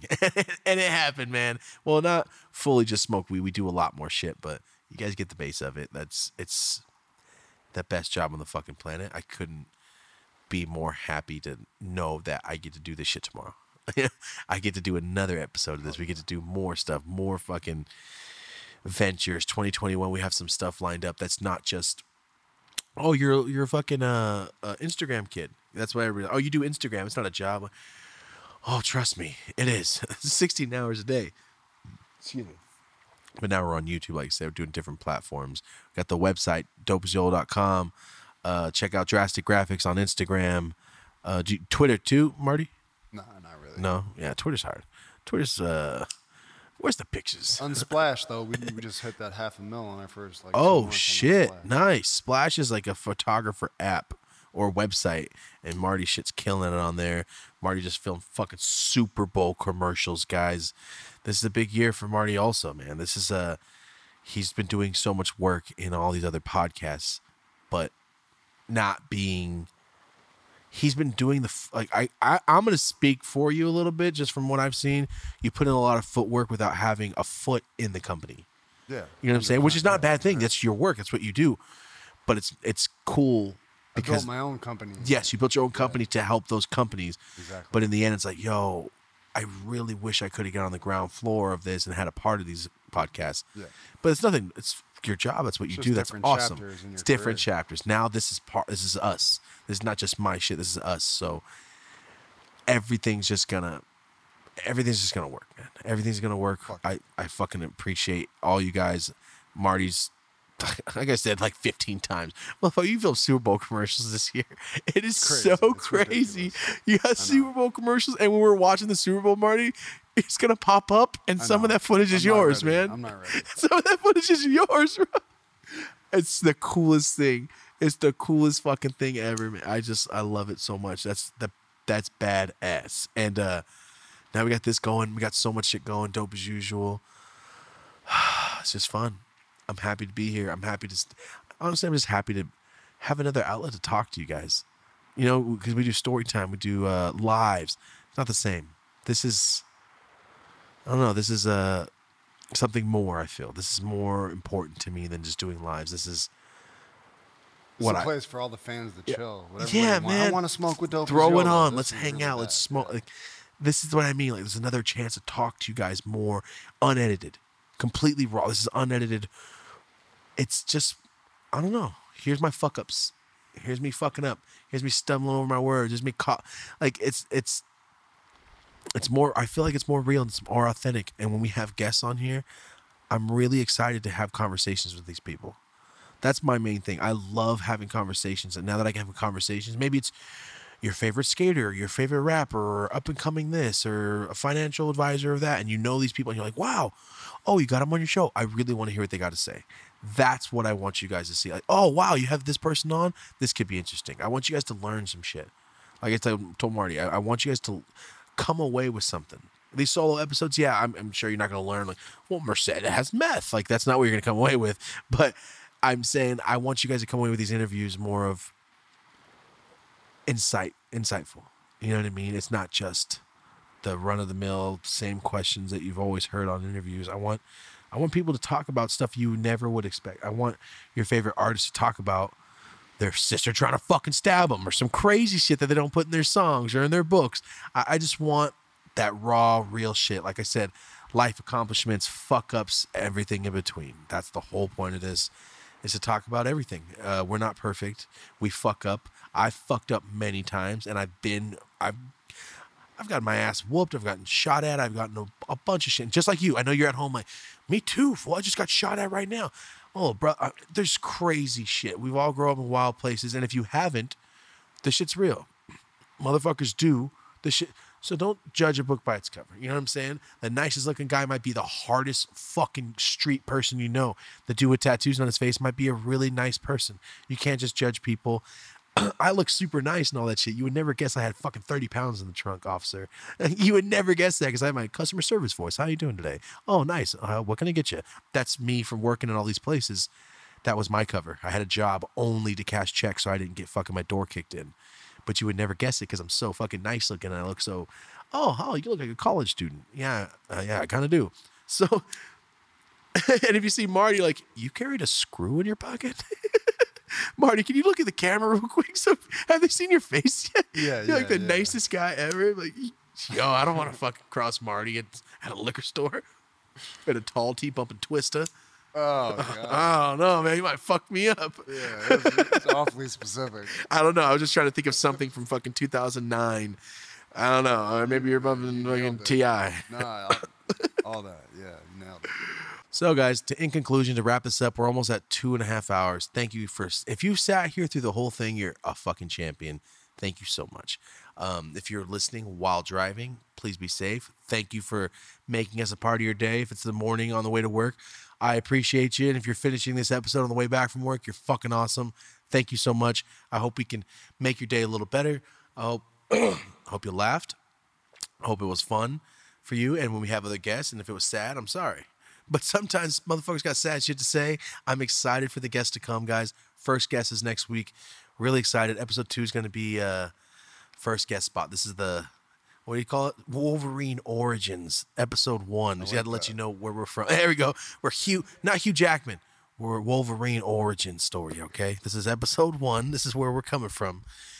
Thank you guys so much for watching. This is the Dope as Usual podcast, the dopest podcast in the world. And we're going to say that right now.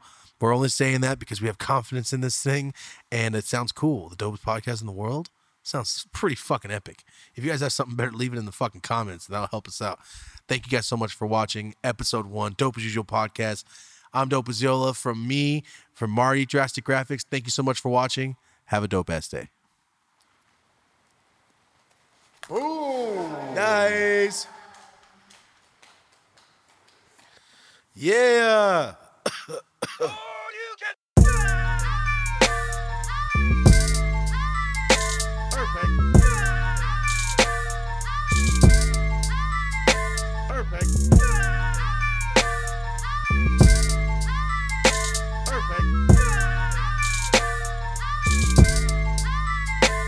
Perfect.